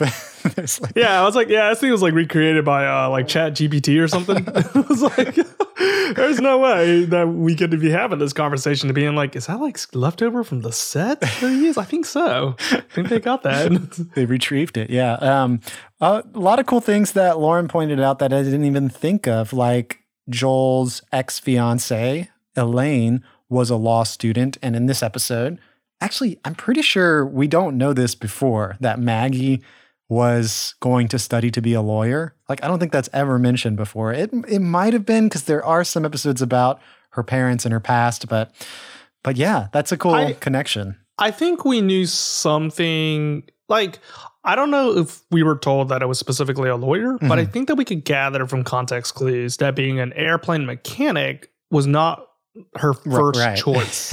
I think there was something else. I, I, I'm pretty sure it was a line like that. Again, it's been like I don't know, like over a hundred episodes. I honestly cannot keep track, but I've always had that impression in my mind where like I knew that like I don't believe this was like her very first choice when she was a little girl that she wanted to do this. Right, right. And I, I also have in the notes here, uh, just harkening back to what you were saying, Charles, how Lauren is talking about all these multiple episodes from previous in the series. Uh, she brings up Northwest Passages, which I think she said she showed her family, her sister, maybe, because it's like the 30th birthday episode. And um, yeah, this is a good one that kind of pairs with that. It's another uh, Maggie, maybe looking back uh, instead of Northwest Passages is sort of like looking forward at what her life will be now at 30. This is what, like, forgot how old she is in this episode, but three or four years later, looking back. Is that right? Like, what age is she in this episode? 31, Two right? or one or something. Yeah, because I, do remember that this letter was supposed to reach her. I think on her 30th birthday or something. Obviously, like the letter came A little bit later. years later because uh, her father mailed found it and then mailed it um, Mm-hmm. too late. But um, about that episode, Northwest Passages, that's also the episode um, that Lauren you were you were referencing when Joel and Ed have a conversation, and Joel tells Ed about. Uh, I think you said aging out of his younger brilliance. Joel used to be like a wonderkind. Um, I actually have a soundbite, so I can play that, so you can hear the full um, portion of that episode in Northwest Passages. But you know what the worst thing is? What? I won't be a whiz kid anymore. Huh? You know I skipped two grades in high school? No, why? Because I was precocious. Stell Fleischman's brilliant little grandson. She got a lot of mileage out of that at the Jewish Community Center. And I bought into it. Youngest in my debate club. Youngest intern in my surgery rotation. But after 30, you're just, you're another guy on the roll, pulling. I mean, I still sew the same sutures. I still treat the same gout, but it's expected. I'm not adorable anymore. See? Well, you look okay to me, Dr. Fleischman. Thanks. Thank you, Ed. Forget it. I didn't mean it like that. I mean, well, you're cute. Better than okay. I would call you handsome, but you're really not very tall. I love that last part. Ed's like, I could call you handsome, but you're not really that tall, so you're, you're fine. Uh, I remember that that moment or that sequence in that episode was so. I don't like you know that didn't need to be in the episode. I lo- I love that it was featured. I love that they like took the time and had like a little conversation that way, and just like the whole that was a really stellar. That was a season premiere, uh, season four, episode one And it's like this is them pulling the canoe out of the back of the truck because they're going to try to go upriver to find Maggie because she's like fainting and she's like sick. Joel knows that something's wrong with her. Um, but yeah, they have really interesting conversations, just like driving, unloading the canoe. Yeah, prime dialogue right there. I love it. uh, Lauren also mentioned that she got this one when her librarian suggested it because of her love for Twin Peaks. And she was already into My Big Fat Greek Wedding. So if I'm placing this correctly, it means she got her into it around like early 2000s, I would guess. I think she mentioned that this was like last year, maybe, or a couple of years. Ah, crap. I just Wait, listened what? to the. Sorry, Charles just did a legit spit take with like. no, let me listen back real fast Okay. um, just to make sure. Okay, so it was in college that um, she worked in a library, and a librarian there recommended this show to her. So she actually hadn't really watched it, you know, until about a year ago is when she finally started watching it. But um, because Mm. someone at her, the library where she works now uh, donated season one and two, so she's been that- knowing about it, I guess, for some time. Yeah, okay, that makes more sense because I was gonna say like the timeline doesn't match up because like all right, you you you professed that you like Twin Peaks, you liked Big Fat Greek Wedding, you work in a library. It's all all like '90s, 2000 Yeah. things. Libraries don't exist anymore. um, yeah, we'll see what Lauren has to say about that. But uh, um, but let's see. So I also really I, I so Charles, obviously, we're recording this after we're recording this response to Lauren after our conversation that we had about the episode, and I've been editing that conversation, and um, I thought it was hilarious because uh, Lauren here talks about young Maggie's reaction to Chris and how, like, of course, like you know. Uh, a young girl is like going to be attracted to Chris. She she lists off all the factors that are um, so attractive about Chris. And in our discussion, Charles, I was like, Charles, what's the significance of young Maggie's attraction to Chris? Like, what's going on there? it's just like so obvious. It's like he's hot. That's what it is. I, I mean, can I be honest, man? I'm a. Yeah. You're I'm not a- attracted to Chris. No, no, no, no, no, no, no, no, no, no, no. okay. This is this is for the show. Okay. Hi, I had to punch in for a spoiler warning here. Big spoilers ahead for season six of Northern Exposure. If you haven't seen it and want to avoid spoilers, skip ahead to two hours, eight minutes, and 28 seconds. Okay, so like uh, I just stumbled into this train of thought because she brought up the fact that Joel's leaving, and I was thinking, I was mhm. like, are they are they going to do a dirty on us? are they are they going to make Maggie fall in love with Chris at the end? Is this is this what they're trying to set up right here? Charles, we can't, I heard we can't, uh, we can't, we can't talk about this any further. Wait, what? What? what? that a- off mic? That actually happened? no, no, no. I don't know. Uh, I don't know if I, how I can get into the specifics of it, but uh, Uh, it may, there may be. I guess we can talk about it. There, there may be a uh, a relationship between the two.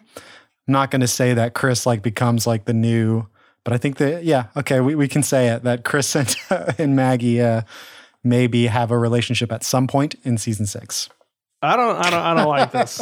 I don't. I don't So yeah, Well, because I just got reminded of it, and then she also brought it like, like I'm not connecting the dots between the two things, and I was just like, hey, why are they even setting this up in the first place? Like, what what is even happening here? Yeah. Um perhaps that's what it is. I don't I don't know that at the time of this episode the writers were cognizant of that that's where they wanted to take it. I think that's just something that happens after Joel leaves.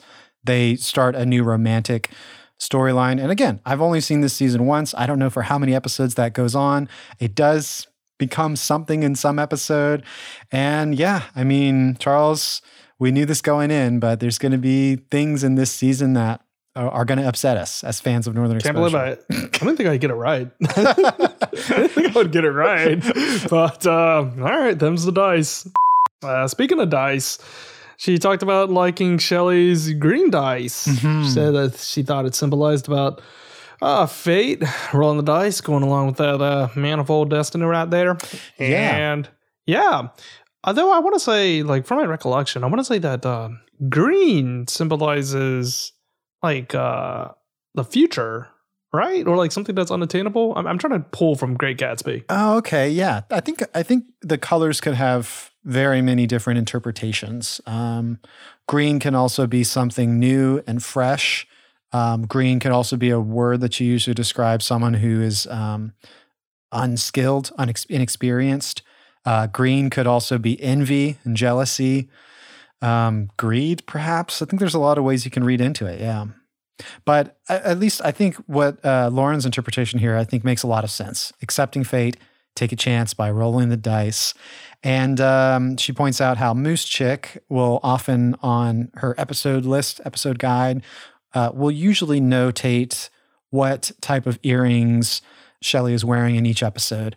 And it reminds me of like um, in the West Wing, CJ's fishbowl on her desk. It usually always has some sort of decor inside that fishbowl that is like visually related to something that's happening in the episode. You know, you know what I mean? Mm-hmm. Yeah. She talked about something with the the Printon sign, how that might have been an error. Like, Oh, yeah. What do you do you okay. So I thought about that as well. And then listening to Lauren's commentary here, it made it gave me this strange memory that I have of like my grandmother referring to cursive as writing and like not as sign. Like maybe this is a false memory that I've created in my head, but does that sound familiar to you, Charles? Like, have you ever heard someone, an old person, anyone, refer to cursive or signature as just writing? yes, Okay. because when I was learning cursive, I want to say it's like fourth grade, like fourth or fifth grade. Yeah. The only reason I even wrote cursive all the way up to college was because she said that that's how you write. Like Mm. that's like the proper form. Mhm, mhm. And like maybe she meant it like a different way, but when you're like eight years old or nine years old, when you hear those words, you think like, oh, okay, then that's like actually how you write. Like print is for like Gibberty Doc. It's like whatever. It's like you actually use cursive to write. Yeah. And it wasn't until like I got to college and then they were like, what? No, like cursive is for like signing a check or something. You don't you don't gotta write in cursive. Well, which, uh, Oh, sorry, I didn't mean to cut you off. I was just thinking of Oh. like um, letters from the past and like postcards. You know, everyone did write in Right. cursive. That if if you were taught I- it, that was like the proper. I way. have like chicken scratch yeah. for and it never got better. So like when I was writing in high school, it was like it was terrible. It's crazy to see like just anybody's um, cursive, you know, from the past is like so good. And it's like, I guess maybe because we weren't, it's not a skill that we were, I, I'm imagining, I mean, I could be wrong, but I feel like I'm imagining before our time, Charles, uh, cursive was a much more trained skill. Like you had to really train on it. Or maybe people were just better back then. I don't know. you know, know. I am actually really curious on this on a tangentially related thing because we grew up learning how to write cursive. Mhm. Uh, because people would still have to like manually write checks. There was no such thing as an electronic check. I don't know if they still teach cursive in school right now, like for the kids that are growing up right now. Yeah. I actually don't know if they have them learn that in any way other than like a passing thought. Like maybe they spend like one or two days so they can do like a signature or something like that. So I wonder if they can read like the Constitution in its entirety. if it's like original thing, like can they understand like cursive and everything like that? And the reason I even say this all in the first place is because I recently read an article that said that Zoomers don't know how to use a computer properly. I don't mean that Hmm. they don't know how to like use social media or anything like that. I mean like opening folders, downloading from torrents, Mhm. stuff like that, because everything is so optimized for them. Hmm. Whereas millennials grew up with the computers, but the computer was still kind of like in its Wild West days. Yeah. Like it was still being learned alongside the audience. So they had to learn how to be like, all right, well, like you drag it over to this folder and you save it to like this thing, and then you can like encrypt it and stuff like that. I read that like Zoomers don't know anything about that. So that just brought me into the same train of thought to be like, I wonder if they even know cursive because that's just not a skill they would need. like you just wouldn't need that in today's time. Yeah, I don't know, you know, the truth behind any of that, but that is an interesting thing. Like if that is accurate, then Charles, we're in like sort of the like very privileged position of like because I remember when I was like young and in school, we learned how to type on the computer and, you know, folder hierarchy and all the things you're talking about. And our parents are just like, won't even touch. I mean, my parents do know how to use computers, but at the time they were like, we won't even, I don't even know how, like, get that thing away from me. I don't even know how, like, I don't want to put my fingers on that. I don't know how it works, you know? And we learned probably in class, but I think a lot just like intuitively of playing video games on a computer for so long. You know, that was like a toy. The computer was a toy to us that we figured it out. And I guess if this is true nowadays, it's more, it's not something that you're like having to figure out. It's more optimized for you. So you may not even really understand a whole lot about it. Yeah, I'm sorry. I know I keep regressing down to this point, but Oh, like, yeah. I, I finally know how old people feel when they use computers now. Because when I look at like really new technology, let's say like Windows 11, for God's sake, when I'm looking at that, I'm of the cognizant thought that I know what I want out of this thing that I'm looking at, but I don't know how to get the results that I want. Yeah. Which is frustrating. And that's exactly how like the the older people of our generation would look at it. Because they can see the computer and they see us working with the computer. And they're like, I know this thing can do Microsoft Word. I know it can type. I just don't know how to access it. And it's the same way that I look at the new technology. I'm like, I know we can do this. I just don't have the means. But I have the brain power. I have like the cognizant thought to, Yeah. to realize it has this potential. So I can get more frustrated than if I was like seven years old and I didn't even know that it could do these things. Now I finally know how old people feel. That's frustrating. like that is like an insanely ah, I know why they're so angry. Yeah. You gotta gotta learn to dance with it, I guess. It's a you know, you have to submit to it again and be like, I know nothing. How does this work? And then uh finally here with Lauren's commentary, Team Mike. How are you? Has has has your opinion changed, Charles? What's your are you on Team Mike or uh or get him out of here? Uh, I feel this this is universally true on anything that I watch uh, or read. The the further away that I am from the subject matter from when I watch or read it, the more fond I am Right. of it. I don't know why. Um, Yeah. Maybe it's just by my very nature to like not want to dislike something. So the rough edges are smoothed out whenever I have a buffer of time. But now I look at Mike and I'm like, yeah, I think it's fun. Like I think it was a good addition. Yeah, I think that's a healthy attitude. It's like, you know, remember the things you liked about it. I'm going to go on the record and say I'm I'm not necessarily team Mike, but I think there are good Mike episodes. I think his character, I think I've said that this is just what I've said in the past is uh I feel like he's not used in the best. Like there's the idea of Mike that I really like and then his implementation doesn't always deliver. Sometimes it does. Um, however, I will say I've become more and more fascinated with the actor uh, Anthony Edwards, I believe is his name. And yeah, I mean, like I think he was like on ER as well. He's in this movie that I've been meaning to watch since we were, you know, in season four, and I just haven't um, haven't gone and watched it. But it's this movie Miracle Mile from 1988, which seems really cool. I've heard great things, so one day I'll watch that and I'll, I'll report back. But he's like the lead of that movie. Mm. Well, that does it for Lauren's commentary. Thank you so much, Lauren, for watching this episode and providing your thoughts. Loved everything you had to say, and there's tons of things that we couldn't even, you know, didn't even think of. And uh, thanks for listening to the podcast and uh, tweeting online about Northern Exposure. Always good to have some uh, discussion about Northern Exposure online. Well, Charles, next week we'll be back to talk season six, episode five, The Robe. So we got the letter. Next is The Robe. I'll see you then. All right, I'll see you then.